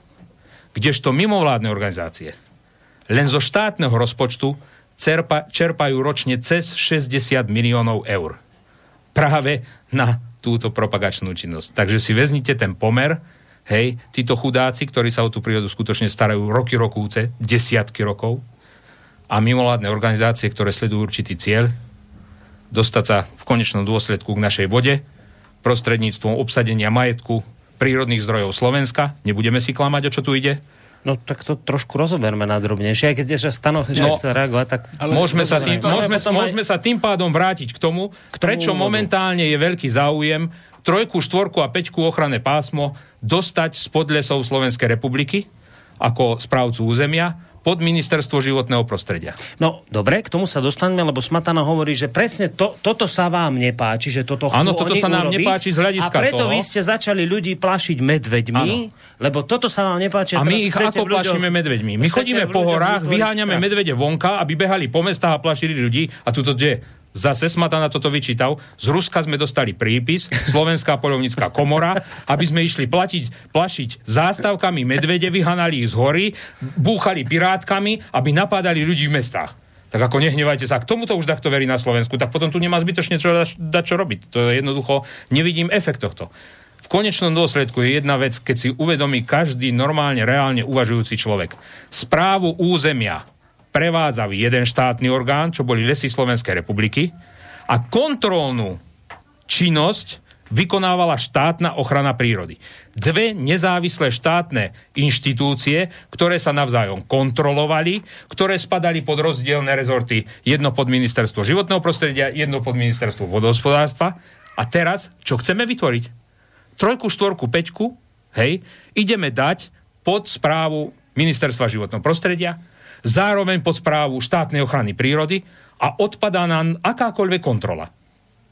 Tí istí ľudia, ktorí robili tam tú činnosť kontrolnú, idú robiť teraz tú činnosť správnu. To v ktorom podniku funguje toto? No, ma, no, no Smatana tvrdí, e, že... Smatana to, už toho potvrdil toľko. Ale on hovorí, že nikde vo svete to takto nefunguje, že to je iba na Slovensku nenormálny stav, aby teda prírodu, akože staralo sa, starali sa o národné parky tí, ktorí majú v náplni práce rúbať drevo a predávať ho. Že to je nenormálny stav na Slovensku, že nikde v zahraničí to takto nie je. Klame. Stanovare, že klame. Dobre. Počkaj, máme poslucháča na telefónnej linke, dajme mu priestor a potom už naozaj stanová reakcia. Si, hej, tak, dobrý deň. Dobrý deň, to je ešte raz Michal z Poltára. Viete, čo ja by som ešte jednu vec chcel doplniť, jednu informáciu e, k tomuto všetkému, alebo teda hlavne tak na začiatok by som sa chcel opýtať. E, Spomínali ste jednu vec, že je e, obrovská koncepcia, alebo sa nejakým spôsobom participuje na tom, aby bolo poľovníctvo ľudové, alebo respektíve štandardné poľovníctvo, akého dnes poznáme, do roku 2024 zlikvidované. To by som sa chcel opýtať, akú majú oni víziu, alebo čo vlastne chcú oni potom robiť. Pretože lov zvery a všetky tieto ďalšie veci, kmeňové stavy, e, teda predpis, plán chovu, alebo všetko to sa musí plniť. Čiže e, v jednotlivých poľovných združeniach bude musieť niekto tú zver redukovať, bude to normálne, hej, to poľovníctvo nezanikne ako samo o sebe také, aké je, čiže lov zvery bude musieť pokračovať. Čiže čo vlastne oni týmto sledujú, kto to potom chce prevzať, to je taká otázka. A druhá vec k tomuto všetkému, čo sa týka laickej verejnosti, viete, uh, stretávam aspoň ja sa s mnohými ľuďmi, takisto naši kolegovia porovníci a práve ľudia, bez ohľadu na to, čo si myslí pán Smatana, bez ohľadu na to, čo si myslia odborníci v tomto pečlenom týme, bez ohľadu na to, čo tlačia uh, mainstreamové, mainstreamové médiá a čo sa vlastne dostáva do, do médií a teda je medializované, ľudia a bežná laická verejnosť má na toto naozaj hrozne vyhradený názov. Sami ľudia hovoria, robte niečo s tými medveďmi, nedá sa to nejako, redukujte to, pretože tí ľudia chodia do tej prírody a majú prirodzene obrovský strach. Čiže tá laická verejnosť stojí, ja si myslím, že na strane podobníkov, aj napriek tomu, čo tie médiá tlačia, to, čo v podstate chcú tlačiť do hlav e, tej bežnej verejnosti, Takže ja si myslím, že títo ľudia to maximálne chápu a maximálne vnímajú. Minimálne z toho uhla pohľadu, že sa boja ísť na hríby, že sa boja ísť za relaxom do prírody, hej, za turistikou. Takže v tomto prípade ja si myslím, že sú na našej strane. Takže toto by som poprosil túto otázku, že ako majú vlastne oni víziu po tom 2024 roku e, so samotným polovníctvom, čo vlastne chcú dosiahnuť. Hm, ďakujeme veľmi pekne. priestor. Do počutia. Do Tak, počutia. Stano, ide teraz reagovať a potom sa hlásil o slovo. Rudolf. otázka, ale predsa len poviem. Viem, že vo Švajčiarsku bolo v nejakých kantónoch zákaz e, polovania a dospelo to do takého štádia, že pekne sa vrátilo, lebo už teraz však máme tu po Bystrici, tu mám rodinu, behajú na šalgotariánskej diviaky a tak ďalej, ohrozujú ľudí, keď idete, keď idete s obsíkom a tak ďalej. Ale pravím, to je na Ruda viac otázka. Ja som chcel, lebo sme sa potom rozšírili, predovšetkým k tým kontajnerom povedať. Kontajnery ja pokladám za klietky hamby, ktoré po levoči, hej, tam je klietka hamby zachovaná, sa podobajú a ohavia, ohavia naše dediny. A ich problém je najmä v tom, že medveď nevie pochopiť, čo ako ju dobre, hej, videl som také e, rôzne e, e, one, na internete, na Facebooku kontroly hej, tejto jednotky, že rukou sa dá aj potlačiť, že mreža je málo úzká a tak ďalej. Bože, to sú všetko nepodstatné hlúposti. Pokiaľ pôjde pach, proste ten kontajner alebo tá klietka by musela byť e, zabezpečená proti pachu hermeticky. Pokiaľ len trocha pôjde pach, ktorý človek nemusí zacítiť, ten medveď to zacíti. On nevie pochopiť, že teraz je to, hej, tam je taká medzera, alebo oné, a pritiahnem si, nepritiahnem si kontajner. On, e, vždy tam pôjde, keď je hladný. No. Takto napríklad došlo to, čo som ja, hej, tá početnosť, hovoril mravce, jašteričky, aj včely na Slovensku máme ešte hej, pána Mačičku, Hradku z Výskumného včelárskeho ústavu a ďalších pamätníkov, ktorí si pamätajú, že pri tej početnosti 200-300 medveďov nemali problém s čelami. Teraz to nejdete vôbec ohra- eh, ochrániť. Napríklad aj tie elektrické ohra- ohradníky. Veď ak to má byť 100% účinný, tak ešte musí byť popod ohradník betonová doska, pretože ak je meká pôda, medveď sa podhrabe. To, ja neviem, no to sú naozaj diletanti, diletantizmus hmm. a mrhanie peniazmi, to, čo sa tu hovorilo. No, potom tá otázka na, na čo, čo poslucháč Naruda e, ohľadom toho, že čo teda po tom 24. chcú teda robiť, že aký, aký je plán? Uh, bol by som strašne rád, keby ste si zobrali pero a papier a napísali si tieto body, čo sa tu na Slovensku stane, ak sa nestane zázrak a niekto tejto politickej garnitúre nezabráni spraviť toto, čo vám teraz poviem. Trojka, štvorka, peťka, ochranné pásmo sa má dostať pod ministerstvo životného prostredia. Myslím si, že je to už politicky zobchodované a stane sa to takým spôsobom, že sa to naozaj udeje. Dostane to pod správu ministerstvo životného prostredia. Vôbec si neviem predstaviť materiálno, technicky a personálne, ako to chce štátna ochrana prírody zabezpečiť. Možno lesníkov prekvalifikujú na tzv. stráž prírody, ktorá si dovolím tvrdiť bude časom ozbrojená, v jednotlivých národných parkoch chránených územiach a územiach európskeho významu plus e, pralesoch budú tu turnikety, kde budete mať 5 eurové stupné. Táto stráž prírody bude chodiť po chodníkoch a bude vás kontrolovať, či ste si kúpili lístok z turniketu. A keď turniketový lístok ma nebudete, budete platiť 200 eur. Tá istá inštitúcia, ktorá si dovolím tvrdiť, vzhľadom k tomu, že štát je najhorší vlastník, bude časom sprivatizovaná, bude patriť úplne niekomu inému, bude daná do správy podobne nejako ako parkovací systémy v mestách alebo mýtny štátny systém. Jednoducho bude správcovská spoločnosť, ktorá sa bude o to starať, bude ľudí pokutovať, bude udeľovať výnimky na ťažbu dreva, bude udeľovať výnimky na odlov zvery. Takýmto spôsobom to na Slovensku pripravené. Jednotka, dvojka, väčšina lesov ostane v štátnych rukách, to znamená u lesov SR, bude zaťažovaná nákladmi, všetky finančné zdroje budú putovať naďalej do ministerstva životného prostredia, do štátnej ochrany prírody na trojku, štvorku, peťku. Tam sa ideme s tým hrdiť, pretože tam budú nekonečné zdroje aj z týchto udeľovaním povolení odlovov, e, ťažieb a návštevníkov. Hej? Čiže jednotka, dvojka lesy ostanú na pospas drevospracujúcemu priemyslu a veľkým gigantom, ktoré sa tu tlačia zo zahraničia a dospejeme k názoru, že štát je najhorší vlastník. Čo spravíme s jednotkou dvojkom lesom, SR?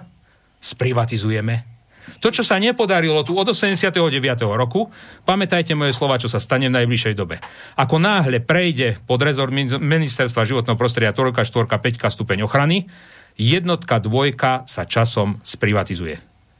Prečo si pán Budaj nevezne komplet amblok celé lesy?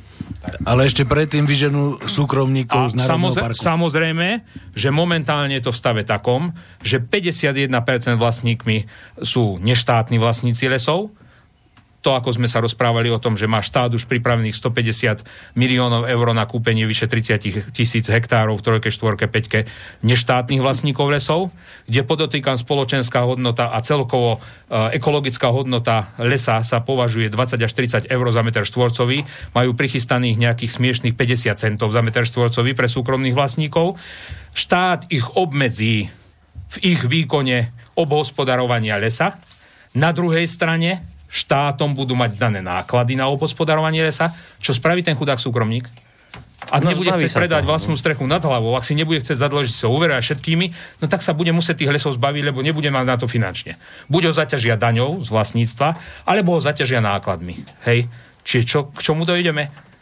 Garizácii majetku. Či chceme, či nechceme, je to proste pravda. Toto je fakt, ktorý chystá táto spoločnosť a táto politická garnitúra na nás, neštátnych vlastníkov lesov, A toto sa chystá na slovenskú spoločnosť. Obrovský, obrovský mega podvod na majetku občana.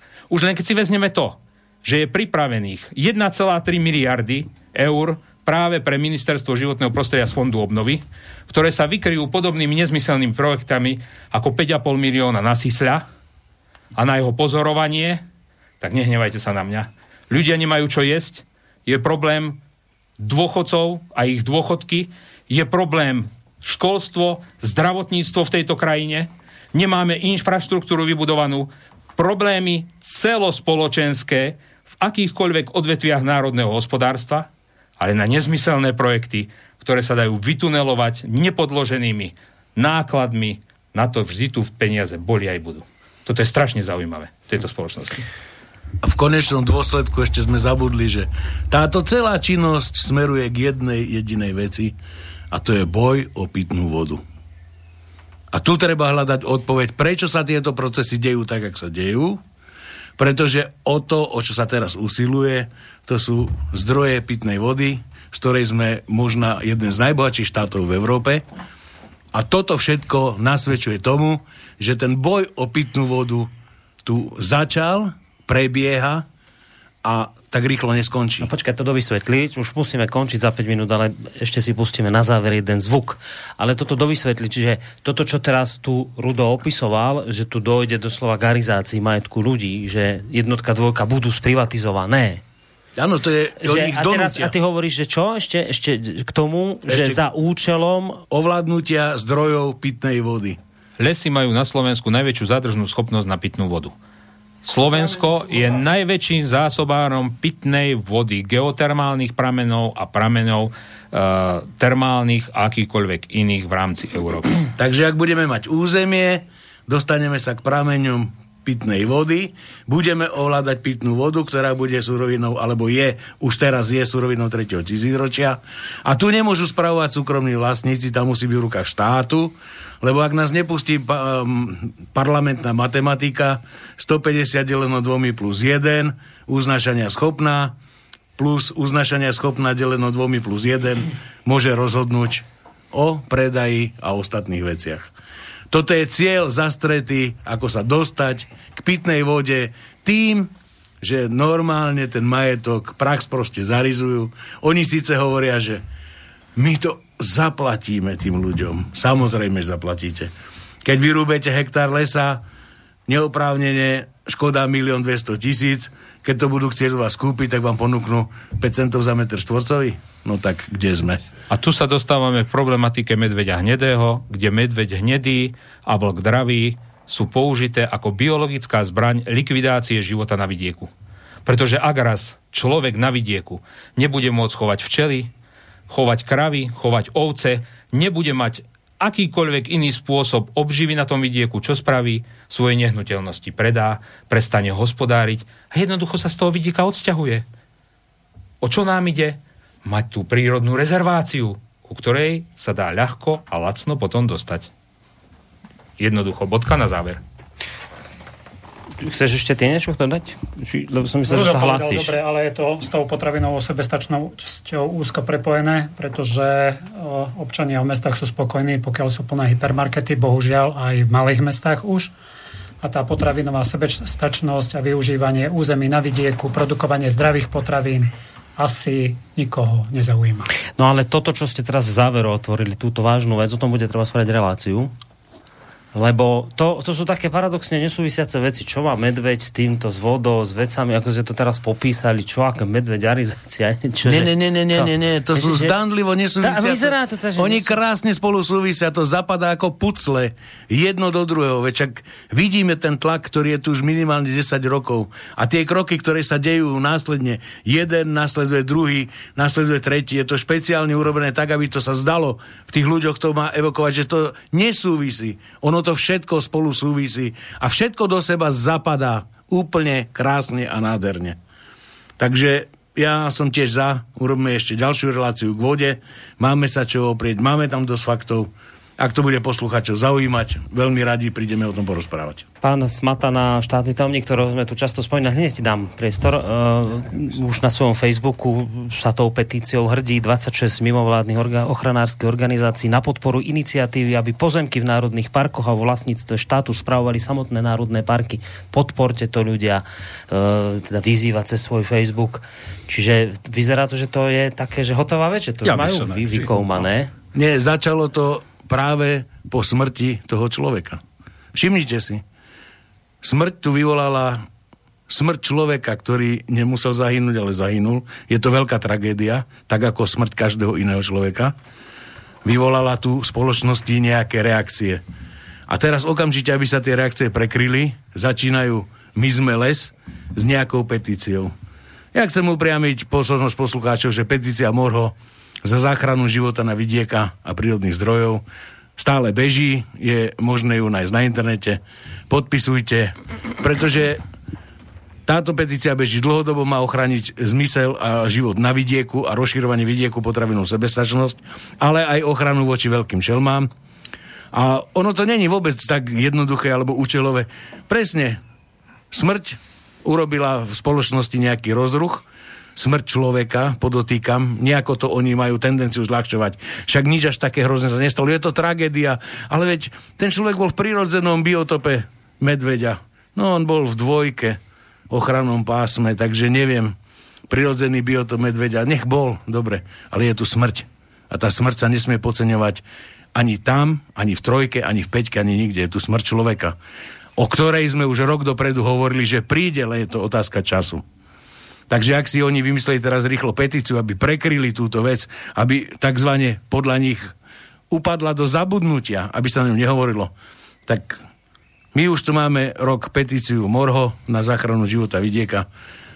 Prosím všetkých poslucháčov, nech si ju nájdu na internete, podporia ju, podpíšu lebo treba sa brániť, bohužiaľ, toto, čo sme hovorili, sa na nás chystá, asi nás to neminie. Ak budeme ticho, určite nás to neminie.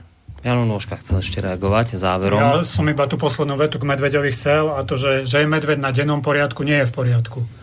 Ale to posledné slovo myslím, že Stáno. tým rozsiahlým obsahom povedal Rudo. Ja by som ešte tiež eh, chcel poslucháčom povedať toľko. Chcú do správy majetok, ktorý dosial len znehodnocovali. Ochranári dosial svojou politikou bezasahovosti spôsobili zánik sedem prírodných rezervát, predmetu ochrany, hej, čiže klimaxových d- spoločenstiev drevín, hej, 7 MPR a prírodných rezervácií. 75 tisíc hektárov odumretého lesa a spracovaného, hej, je rovnako ich dielo. E, 1500 kubikov limp, hej, v Nevcerke, tiché ako v Oprovej doline, ktoré uschli, ktoré ako Lukášik píše, že prežili tatárske, turecké pády, obidve vojny, neprežili ochranárom. Vári chcete ľudia, chceme ľudia, pani poslanci, chcete zveriť takýmto správcom e, náš e, prí, ma, národný majetok takejto, takejto hodnoty, kde sú vodné zdroje a tak ďalej. Naozaj to nemá obdobie. A je to klamstvo. E, v Rakúsku spravujú, gazdujú, hej, a ne- nemusia to byť len ochranári. Uh, pozerám, že možno by sme ešte mohli si to nejakých 10 minút potiahnuť túto reláciu, lebo máme poslucháča aj na telefónnej linke. Hádam, kolega Kršiak prepáči, že keď dneska nepôjde večerníček, ktorý je tu naplánovaný, že by sme to teda potiahli, ale maximálne do 3 štvrte, to je ešte nejakých 10 minút. Dáme predsa priestor poslucháčovi, ktorý čaká na linke. Dobrý večer, alebo dobrý deň. Dobrý večer, to som ja Jozef, e, Brusnica momentálne Nemecka som volal. Ja som myslel, že už nestihnem, áno. E, Chcel by som vás poprosiť, pán moderátor aj vašich hostí, aby čo najskôr dostali priestor a informovali nás, občanov Slovenskej republiky, e, ako malé veci, ktoré nesúvisia, v skutočnosti súvisia. To, čo bolo otvorené e, týmto vašim pánom napríklad, ako sa dostať k vode. Ja som niektoré relácie zachytil v minulosti, ale keďže máte aj iné programy, tak e, budem vďačný, alebo budeme vďační, hovorím teraz za občanov Slovenskej republiky, že sa tu miešajú nejaké veci, ktoré my ako obyčajní občania nedokážeme rozlíšiť. Na to narážam tiež, hej, že sú tendencie, povedzme, aby, aby vláda, ktorá momentálne je, odišla, ale keď sa tam držia zubami nechstami, tak pravdepodobne e, budeme musieť ten boj ešte dielať, dielať e, s ľuďmi na Slovensku dlhšie. Takže ďakujem pekne a Adam, možno o dva týždne by ste pokračovali ďalej tejto by ste nám občanov vysvetlili, ako na mediálnom priestore alternatívnom e, nepriame súvislosti, ktoré sú skutočnosti veľmi súvisia.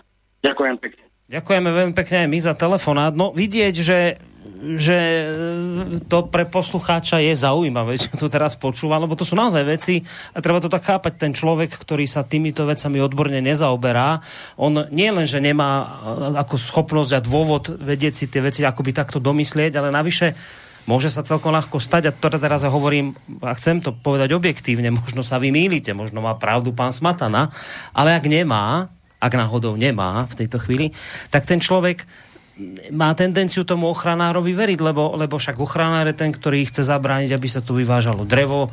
Tie plné, to sa vždy tak hneď pre prvé. Pr, plné kamiony dreva chodia, robte s tým niečo, pán Smatana, zabránite im vyvážať naše slovenské drevo. Potom tam vidie, že strieľajú polovníci hlava, nehlava, zabránite to, prosím vás, nech nestrieľajú. Hej, čiže taká je tá laická bežná predstava. Potom si tu sadnú lesníci uh, a, a polovníci a začnú hovoriť, že počujete ľudia, ale môže za tým byť aj niečo, čo vy nevidíte. A razom to ľudí, razom to ľudí zaujme, čiže očividne treba zrejme v takýchto debatách pokračovať. Fajn by bolo možno, keby sa tu stretli ste sa tu aj s tými ochranármi, ktorých sme tu dnes hojne spomínali. Ale ochranári majú poväčšinou s nami problém. Sem nechodia, pán Smatana z dôvodu, že pre ňo je toto ruská, neviem čo, ruský sputnik, ale ten, čo letel do kozmu, taká tá kabinka, do ktorej sa nechodí.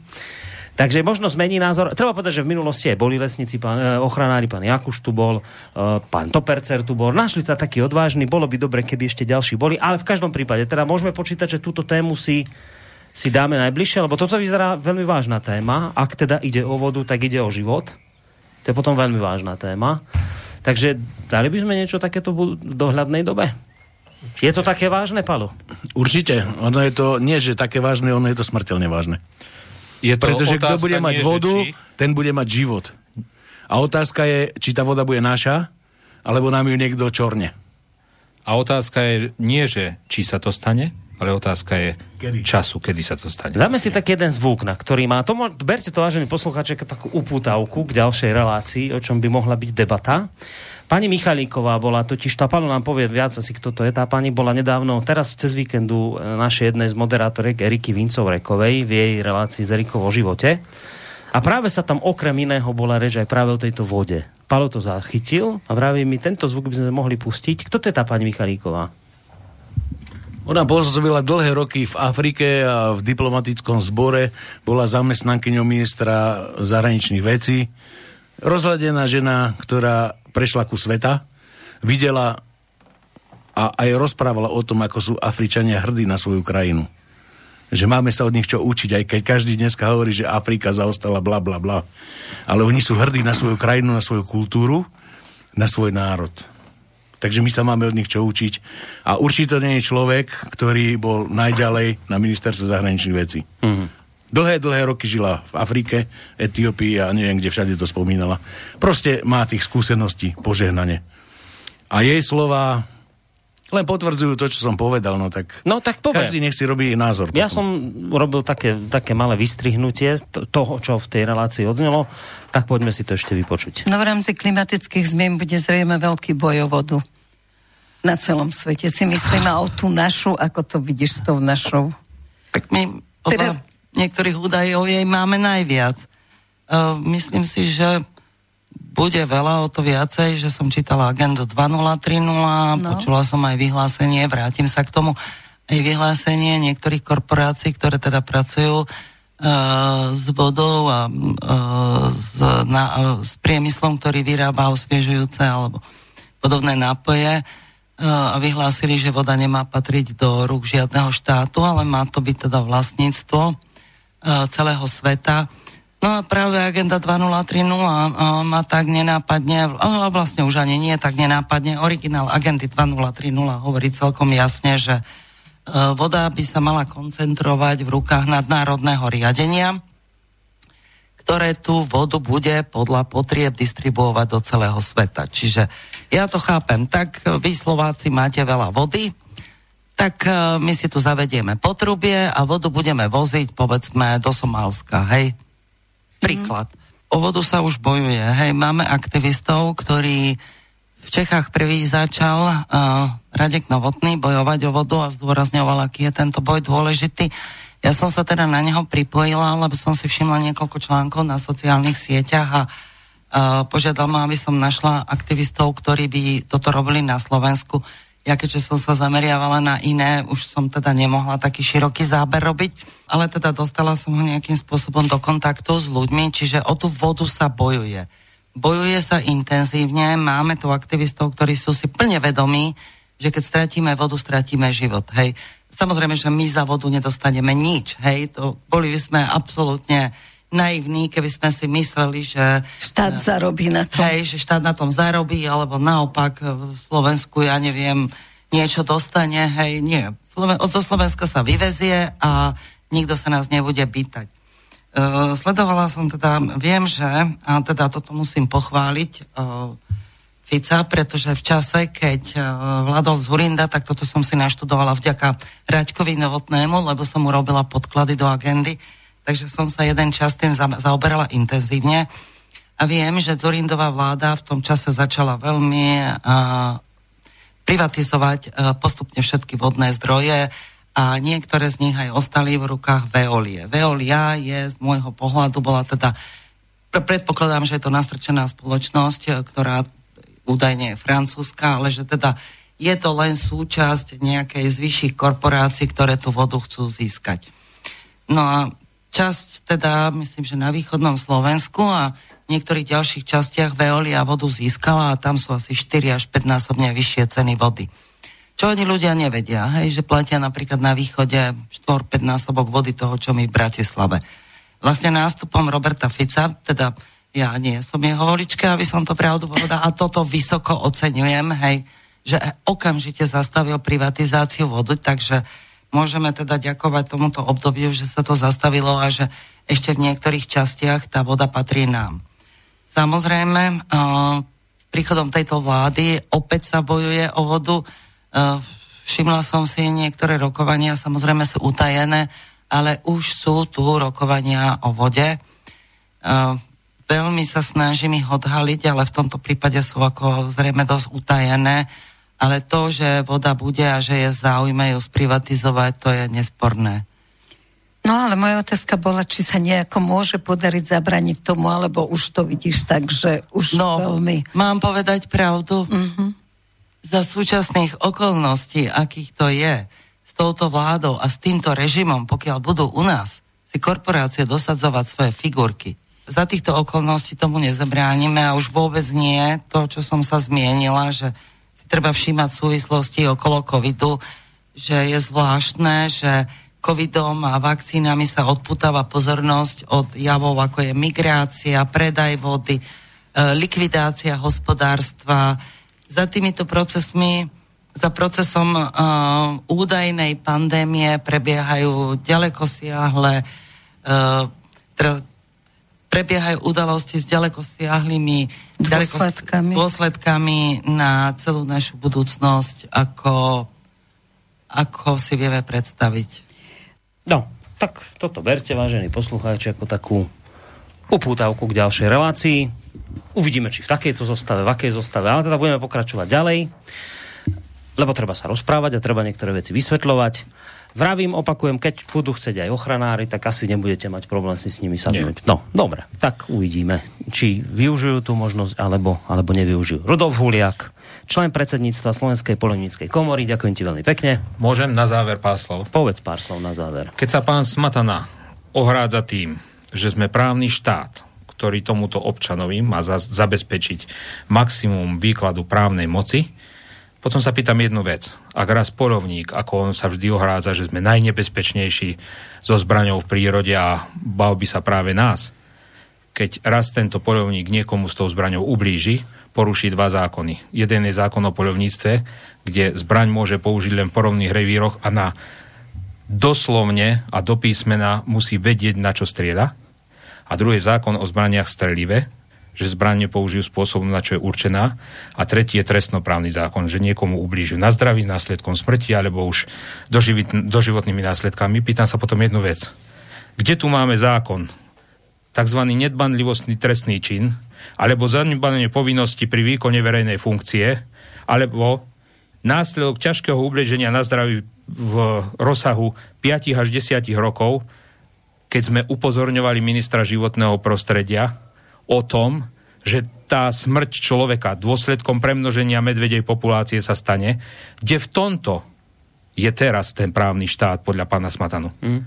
Či sa rovnakým metrom nejde posudzovať bežný občan polovník, ako bežný občan minister, ktorý svojim pričinením, svojou agendou a svojimi nastrčenými mimovládnymi organizáciami prikrýva celé toto dianie a takýmto spôsobom vlastne celú spoločnosť robí s nej rukojemníkov. Tak táto otázka už ostane otvorená. Možno na ňu bude reagovať. Uvidíme, necháme sa prekvapiť. To teda Rudolf Huliak, Jan Nôžka, polovník z Podpolania, aj on tu bol dnes. Ďakujem veľmi pekne. Ďakujem aj ja a treba nechať o odborných veciach rozhodovať odborníkov. Stanislav Bystriansky, bývalý lesník. Aj tebe ďakujem. Aj za pekne. Takisto ďakujem pekne.